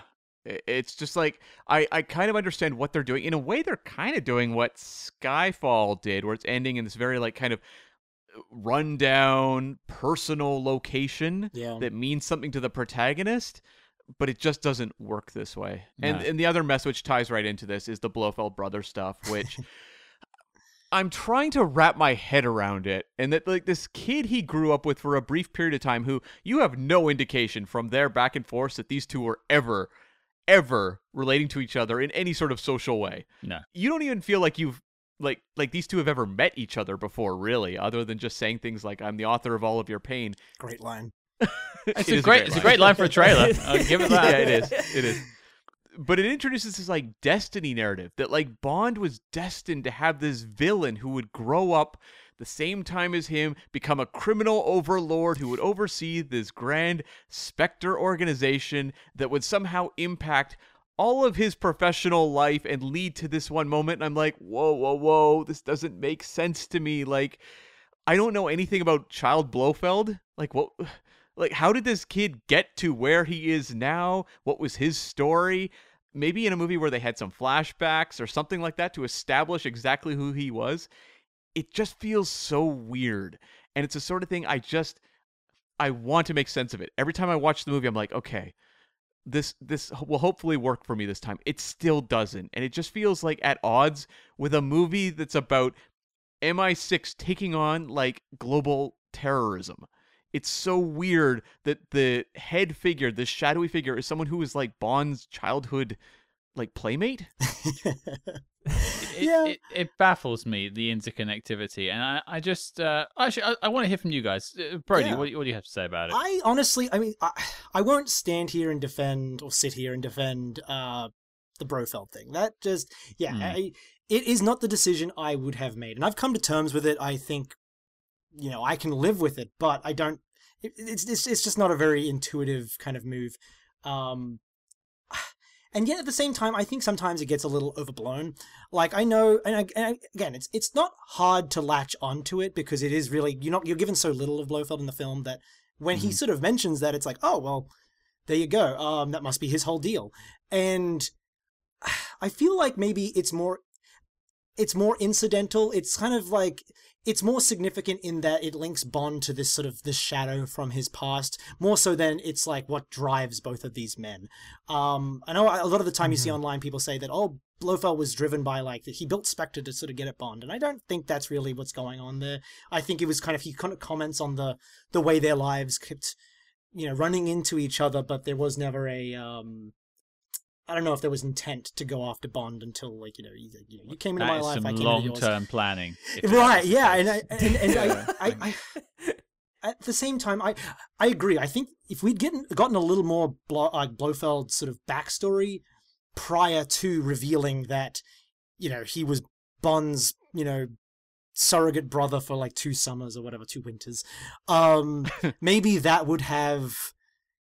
And I actually know in one of the leak, so I've I've looked in some of these leaked sort of uh, documents and whatever else, and um, I know at one point there was like a a line from uh, from Mr. White where he sort of explains where he met Blofeld and how they sort of started Spectre, and he talks about how they used they worked they were both um I forget what they were now. They they both were part of some sort of mis- uh, mercenary organization, and they worked together and they went and fought in some foreign conflict, and Blofeld was kind of this scrawny little guy who you wouldn't expect to be there, but then he, when like push came to shove and they were their backs were against the wall, he started like just conniving and really figured out a way to survive. And he took Mister White with him because Mister White was physically capable of protecting him, and you got this like you got a much clearer picture of who Blofeld was and his history. I, for the life of me, don't know why. Well, actually, I think I do know why they cut it because he also mentions that all their squad mates died and they kind of ate them, um, which I'm Oh, thinking. Oh my maybe was a little like, God. only, like like beyond the pale for some of the uh the, the execs that were like because like they didn't like eat them alive, but they definitely in a survival situation ate some of Yeah. their squad mates, and I think maybe that was part of like the uh, yeah that's a little too much. So they cut the whole backstory, but I think honestly, even if you cut that element of it, just getting an, a history for Blofeld would have made the fact that he is Bond's, you know, childhood, someone he ran into in, his childhood, would have felt less central to his character. Um, he would have get, gave you more perspective on him. But I totally get why, when you watch the film, it's like that's pretty much all there is to Blofeld. He is Bond's, you know, pal. But yeah, I, Yeah. Yeah. and again, not the decision I would have made, but I've I've learned to live with it. I think it's just sort of an incidental sort of feature of those characters, and I like that it ties into Bond, uh, sort of having to move past this this demon that has haunted him. But uh, I I Yeah. yeah, Yeah. I I do like his crafty saw. I like the, the comparison to Saw. I haven't made that connection before, but that's absolutely what it is. He Yeah. wanted to play a game. yeah. God. Um, I suppose Uh. like uh, my my choice for dislike was going to be the the Brofeld of it all, and I will just say like you. You turn uh, the C character from an uppercase C to a lowercase C and really diminish that role a little bit. And you give some of that screen time to Blofeld. I'm not saying make the film shorter, but just give him five, ten more minutes to become more menacing. Have him do some bad things. yeah, But then at the other time, the other way round though is historically the best Blofeld performances has been less is more. It's a guy Mm. behind a you know uh, Yeah. some shades giving mysterious orders, and that's more scary than knowing more about Blofeld. So I don't know if that is necessarily the right thing. That's just my suggestion. So you guys have all tackled my dislikes except for one, which Hmm. we haven't mentioned, and I will mention because I have a strong dislike for the song, not the person but Uh, the song.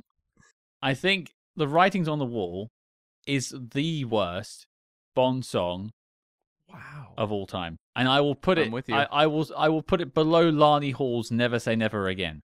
oh wow, Ho- That hold is the phone. Hold the phone. Uh, I can't. I can't join you on that journey, Scott, but I I stopped just short of Never Say Never Again. But I'm with you in terms of like quote unquote official Eon James Bond films. Writings on the Wall was my least favorite of any of them. It's the only one that I just wouldn't listen to. No. Mm. The other ones I will sit and you know play and listen to them over and over again. Writings on the Wall, whenever it pops up on my like Bond playlist, it's like, ugh, oh, why am I listening to this? Instant skip. Instant skip. It's Yeah. gone. I, I I actually agree with you guys. I'm not a huge fan of that song. I I like the melody. Oh, I'll I be the only one think defending. I'll be the only one defending. that you will be. I know, and this is actually something we've we've sort of sparred on a little bit. But like, I like yeah, yeah. the I like the melody of it. I like the moodiness of it. I just don't think Sam Smith was the artist for the song.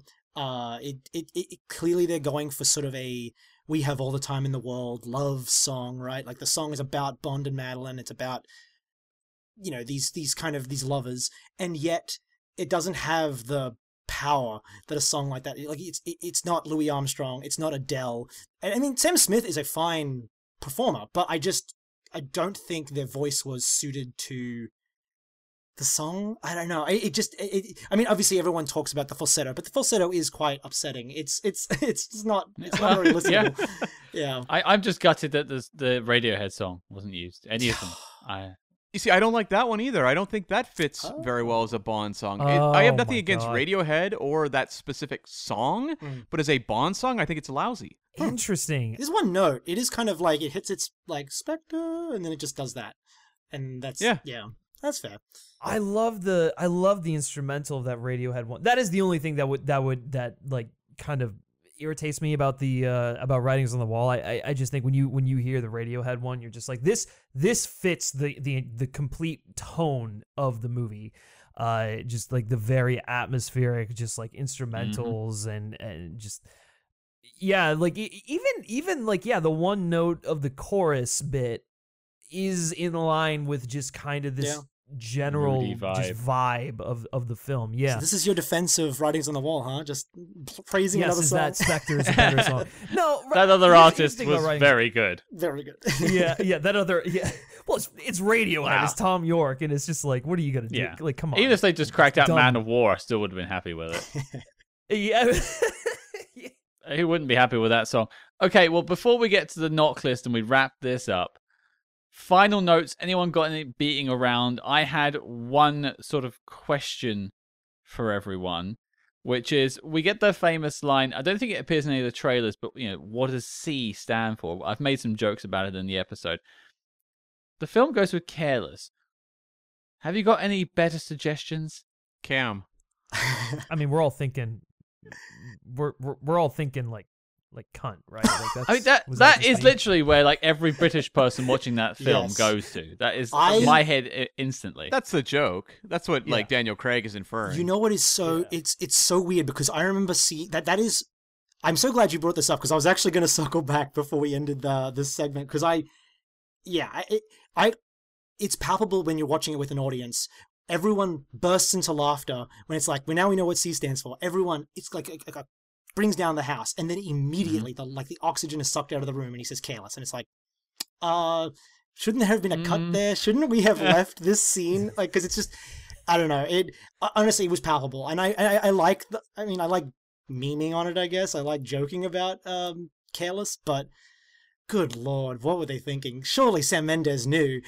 like, I'll defend that because I think when Bond says, "I'm going to call you C," the whole audience knows exactly what Bond means by that. And I think the joke is that M is so square. He's like, "Now we know what C stands for," and the audience is like, "Yeah," and he's like, "Careless." fair enough. Dork. Okay. yeah, like I like that they're playing him as kind of like very square, and uh, you know, he's not Bond. That's fair. Actually, no, you may have Yeah. actually sold me on that moment. Wow. I like Spectre even more. yeah. How how was that? Yeah. Um, uh, uh, gents, Brody Griffin, any final notes you want to chuck out before Cam chucks his out? I, I uh, here's what I'll say. This is this will be my my. I'll try and be brief about it. Uh, defensive writings on the wall. The instrumental is beautiful. I think it is actually. Uh, it's a very like. Here's the problem with it. It sounds like a demo track, and you don't want your Bond like song to sound like a demo track. When you you know dive into like the way the song came about, it, it is very much a demo track. That being said, the instrumental is so seductive. It is it is about as haunting and alluring as the entire film. And I I even think that like the way Sam Mendes sings it is it speaks to I think you get the wrong Sam like the vulnerable Sam Mendes sings it. Wow. no wonder it sounds so Um, like falsetto. yeah, right. So, um, uh, you know, He truly can't do anything. yeah, right, right. the, the, yeah, anyways, I, I think the way the way that they sing, uh, the I, I, I don't know. It, it kind of it, it speaks to the vulnerable side of, of Bond uh, as a character, which I, I know was the intent with with what they where they were going for. They wanted to show a more sensitive Bond and, and stuff like that. Um, I, I think that they were kind of onto something with the lyrics too, in terms of just like talking about like the past, the ghosts, letting that die so that you can move on and and and you know not be bitter and fearful and resentful and everything which i think for me is like the big core of the movie again like I, I mentioned at the top like the fact that you're not letting this specter haunt you uh, and i think the film does a good job of of emulating that and and i really and i really do like the the uh the title sequence the the the tentacle stuff Mhm. like that was just Yeah. it was really well done yeah I could gush about this film. I and I and I don't want to give everyone the wrong impression. It is probably my least favorite Daniel Craig film, but I I don't know. I think there's just something about the again the, going back to the beginning and sort of tying it together. The way the the complete package presents me with this complete vision, and while you know all the pieces aren't necessarily firing on all cylinders, the thing works and when it really works it, it's maybe some of my favorite stuff in the craig era um and and i think we, we didn't really touch on this very much but i think it ties at least the way they made no time to die sort of speak back to spectre makes this Mhm. film make a lot more sense you, you kind of get the sense that even though they didn't do Mhm. part one part two this is like like no time to die is the part two to spectre again Yeah. Yeah. a bold decision considering very few people like this film but I, I i kind of appreciate that these two films are one in the in a similar sense to casino royale and quantum of solace spectre and no time to die kind of complete each other and while there are some shortcomings in S- in spectre i think they tee up something quite nice in no time to die so i can't be too mad at it even when it's not maybe always working but right. Well, Cam, anything from you? Any final notes before we get to the NOC List? Uh, just a couple things. So, um, just kind of tying back to the whole coincidence of everything going on with Blofeld. It's so appropriate that uh, right at the start of the movie, they're like, "Oh, Bond, here's your private effects Oh, from yeah. um, the Skyfall," and there just happens to be a photo of Blofeld there, and it's just like, "Oh, okay, okay." But I will say, when they bring Yeah. that photo back later and we get a close up, it's hilarious. Child yeah. Oh, it Blofeld and Yeah. Bond got a legitimate laugh out of me. I-, I love it. Glorious. I want that on my wall. I need to find a print of that. you should My wife saw that scene. She was walking through the, the living room when I was watching it. She goes, "What film? What year did this film come out?" I was like, "2015." She goes, "Oh, that was a bad, that was a bad Photoshop job." I was like, "Wow, yeah, Yeah, yeah, it's uh, something. Oh, And also, pinching those I- pennies at sony yeah." I have a question for you guys. Can anyone please answer me the toxicology of the ring and how it reveals all the people that were in Spectre? I actually can. Okay, please. Oh my So god, go there go go go! of course There is a. I, I, I've thought about this movie more than any man ever should. Um, and they really should have explained this maybe more in the movie. But there is in the ring a you know the meteorite that he shows, like the one that they can touch. Um, Mhm. so there there is a mineral that is found only in meteorites that is that is not it's not radioactive, but it definitely leaves like a um, has an afterlife that leaves some sort of trace uh, in the human body when it is worn. And Mhm. that is what's in the Spectre rings. And so when they did the autopsies on all of the Bond villains previously, they found this very rare kind of like toxin in their bodies and it tied them to the ring because it's in the ring as well. So it's not that their fingerprints are on it or anything, it's that there is a mineral inside this ring that is so rare that it, that it couldn't be a coincidence that they all have it in their system. Yeah. I, I mean, I think we should all just stop and, and lightly clap at that. I mean, amazing. Wow, I, just yeah. the only hint to that is I- that on Q's screen you see that the like the uh uh you know what do you call it the periodic table kind of The spectrometer Number. showing yeah, stuff, you see that, and I just decided one day while I was watching it to Google it, and I was like, "Oh, this is actually a nice little detail. Like, They didn't bother to explain it Wow. all." I think you're the only person. I mean, there there are a few Spectre experts or spexperts, as I'm now going to call it. I'm putting that on my resume. You could do that, absolutely, absolutely. But yeah, that I, that's blown me away. That's blown me away. they probably should have um, emphasized that that's what was going on because it's very confusing. probably. Q probably should have had a single line about it. Like, yeah, Yeah, Yeah. they were too busy showing like South Africa being bombed on CNN, which they also didn't bother to show us. They just sort of had it on on the TV in the background, like Yeah. major plot point. But it's like whatever. Well, I think it's time we answer the question that we uh, tackle every week. NOC List time. Is Spectre making the list of the greatest spy films of all time? That is a toughie. Uh, just, gents, uh, uh, some of the films that have made it on in the past, for Bond ones, for instance, would be Casino Royale, would be Goldfinger, would be Thunderball, would be On Her Majesty's Secret Service, but lots of other spy films too.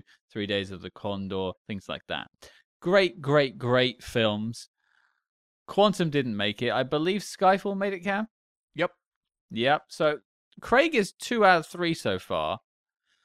We have four votes. I'm going to go with Griffin first. Griffin, yes or no? Do you think Spectre should be on the list of the greatest spy films of all time? Well, I mean, Thunderball made the list, then clearly, you know, Spectre should be on the list. I was list. outvoted on that one, I have to say, but yeah. He was outvoted on Thunderball. I was outvoted on You Only Live Twice. Oh, Oh, that's brutal. That is brutal. Yeah. Yeah. Um, man, I'm strangely conflicted because I, uh, if like my initial reaction is to say absolutely not because it is a very broken movie, but there is, I don't know, like, can you have? Here, here's here's my defense of it. Here's why I say yes, and I'm gonna say yes you know, maybe the only voice on the panel to say yes. But because of this movie, if we did not get this movie and it did it did not have the issues that it had, it would not have challenged them to make what they did with No Time to Die, which I do think is one of the best Bond films of all time. So, for all the faults that this movie has, and my god, there are many, what it led to was worth it. And I think when you watch both of those films back to back, they do kind of have this like great symbiotic relationship with one another and again, No Time to Die makes Spectre better. Um and and so like as as that is like the the final chapter of the the Craig era, I I I don't know, it it works for me. So that's going to be my my rationalization there. I I'm totally cool being the only voice on here that uh feels the same or feels that way. So Hey, it's it's all to play for. That's one yes. It could be a sweep. It it could, you know, it, you don't know. Brody, yeah. we'll You've go put to me in- you. you've put me in an awkward position here, Griffin, because I was just going to do like a vanity vote and say yes because I figured I'd be the only one. But and I was like, yeah, I'll give it. I'll give it. You know, I. Uh, because I think it, I think it does. Well, this is why I did it. I wanted to challenge know, you. I are. Now wanted to challenge you to really think here, about I'm- this. I mean, I'm Yeah. I know that that's based on an assumption of how uh, you guys are going to vote, but I don't know. I it's tough because I think Spectre does something that a lot of spy films.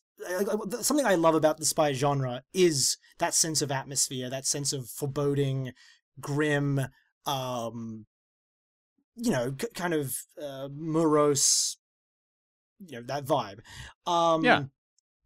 and I think Spectre does that really well. So if I'm if I'm judging it as a spy film, I think Spectre is it's not in terms of a plot the best spy plot, but I think in terms of what a you know in terms of atmosphere and tone and the the vibe I want from a spy film, Spectre does it better than a lot. Even even a lot of other Bond films that I would prefer, uh, you know, on a more holistic sense. Um, so yeah, I, I don't know. I, I and there's also very few films that I think I can get what I get from Spectre, you know, from. Um, so yeah, I think for that reason and that reason alone, and this might end up causing a you know a split vote here, but I'm gonna say yes, but it's a it's it's a it's a hedged yes. It's me saying yes, but not for the plot, for the atmosphere.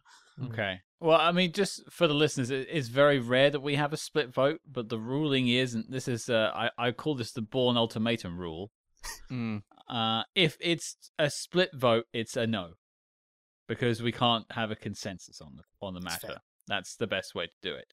Yeah. Uh, but as it stands, it's two yeses. Uh, really, this hinges on Cam now because I always go last. So Cam, all eyes are on you, sir. Well, no. Why don't you? Why don't you answer if you're an obvious one? Yeah. Okay. Oh, yeah. Fine. All right. Cam wants to build some mystery here. I like that. All right. He likes the vibe. Um, How Spectre. of of- yeah. it's a no. I. I.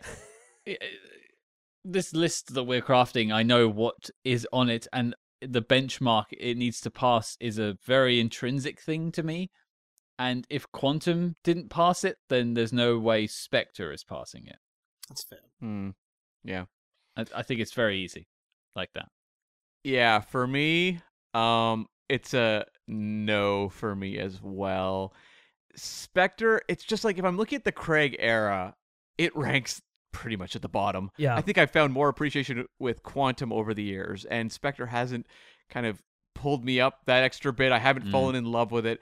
I just think it's way too messy, Mhm. and it just feels like it's several script drafts away from actually working. And I like a lot of what it's doing. There's some scenes in here that belong. Look, there's going to be highlight reels many years down the road, decades to come, of Bond greatest hits moments. And there's going to be legit great moments from Spectre to work into those YouTube reels and what have you. Uh, but as an overall movie, I just can't put it up there with the best of Bond. That's totally I mean, well, we've totally run out of creativity, and we're doing stuff like the the greatest pre-title sequences of all time. Hmm? Um, because we've run out of spy films to talk about. You can you can bet that Spectre will be be discussed. I think, but I I, I, I don't know if I could. Uh, if if Cameron said yes, I think I may have just quit the podcast and, and asked and asked Brody and Griffin to take my place as the when we do our best meeting scenes, then uh, Spectre is going to be very Yes, well represented. yeah. Yes. Oh, Yes. Yeah, yeah. That's Yeah. corporate hierarchy, Spectre, right there. Mm. Just- Yeah, yeah. I know that's fair. Be- best use of meteorites in, in, in a spy movie. You would Yeah, I would have felt completely guilty if it had have ended up on the list. I'll be perfectly honest. I think I voted my conscience on this, but yeah, it probably didn't belong on you know on, on a greatest of all time list. It, it's it's a movie I appreciate. Oh, absolutely But not. again, yeah. So I'm really glad I, this, I don't think Griffin agrees with you there. It's panned out the way it. Wait, wow, Griffin's gone to bat for more yeah, for it more than me. No- oh no! So uh, here, here's my secret plan. I wanted to see if we could actually get it. I wanted to make Brody think about this, um, because I knew you guys were not going to vote. It, it- honestly, if I had just gone right off the cuff, I would have said no, absolutely not. Because it's at the bottom. It's like towards the bottom of my Bond ranking, even though I Yeah. It's towards the middle like it. You know, Okay. Yeah. Okay. Well, I you know, I'm glad that we could get the uh, the spexperts, which is uh, on on the show. I, I'm glad we, we chose well for guests. I, I'm glad that you guys brought the enthusiasm perspective and gave a different perspective than what Cam and I did. Although we came at it from different angles too, to be fair. And there's a lot to love in this film, but two yeses and two nos. We're invoking the Bourne Ultimatum rule, and as such, Spectre is not making the NOC List. The dossier on the film is complete and filed as classified. Brody, Griffin, I want to thank you both for taking the time to come and speak with us today. It's been a gargantuan film to talk about, and uh, you've been absolute stars. Where can people find you both online? Uh, Brody first. Uh, yeah, I'm pretty simple. You can follow. Uh, Twitter's pretty much the only social media I use. You can follow me at Brody Serravalli. Uh, I'm sure the spelling for that will be in the description. it will Um, be in the links below. Yeah, there you go. Because yeah, I, I, that's pretty much where I spurred off my random opinions. Your spexpertise. Not just about Bond or Spectre. My spec spexpertise. I should just retheme the entire Twitter around Spectre. Honestly, that's I'm surprised you haven't. that's a Yeah. real good niche. Yeah. Yeah, there you go. And uh, and, and Griffin, what about you? Yeah, so you can uh, check out the FilmSpeak YouTube channel where we do uh, video essays basically every week on just like you know various films, you know Marvel, DC, Top Gun, uh, indie, uh, like you know just movies in general. Uh, if you like uh, analysis and and weird takes on stuff, you can head on over to the FilmSpeak channel, uh, check that out. Uh, and then if you want to follow me specifically, you can follow me on Twitter at Griff Schiller.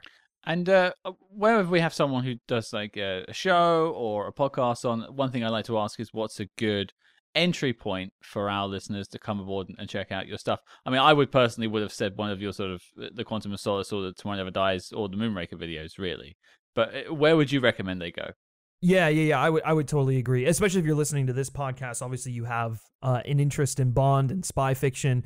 Uh, so absolutely, if you want to, if you want to see probably like the definitive or one of the definitive like video essay defenses of Quantum of Solace, uh, we gave that thing everything we got. So um, you can go, you could go check that out. And that was that was like the first Bond video essay that that we did. So that kind of like kickstarted them all. Um, and then if you want to listen to a more conventional opinion, you can check out our uh, big one on Casino Royale. Perfect. Well, gents, it's been a pleasure. Thank you once again for coming on the show. Thanks for having us. Yeah. Yeah, thanks so much for having us. Well, there you go, Cam. That was our chat about Spectre. Brody, Griffin, I want to thank you both for taking the time to speak with us today. But the question goes to you, Mr. Smith. What are we talking about next week? Yes, we have some big interviews to wrap up Spectre. First of all, we're going to talk to Gary Powell, the fight coordinator on the Daniel Craig Bond era, and also some other very notable spy films we'll dive into in that interview. And Scott, I believe we also have another big one. Yes, and also joining us on the Friday next week, it is Miss Jany Temime, who designed all the costumes for this film and Skyfall, plus a bunch of other films, including uh, some of the Harry Potters. So, and uh, the most recent Game of Thrones prequel show, House of the Dragon. So, look out for that in your podcast feeds. And if you like what you heard on the show this week, please consider leaving us a five star review wherever you're listening. And do not forget to follow us discreetly on social media at SpyHards. That's S P Y H A R D S on Facebook, Twitter, and Instagram. But until next week, listeners, I'm off to interrogate a mouse.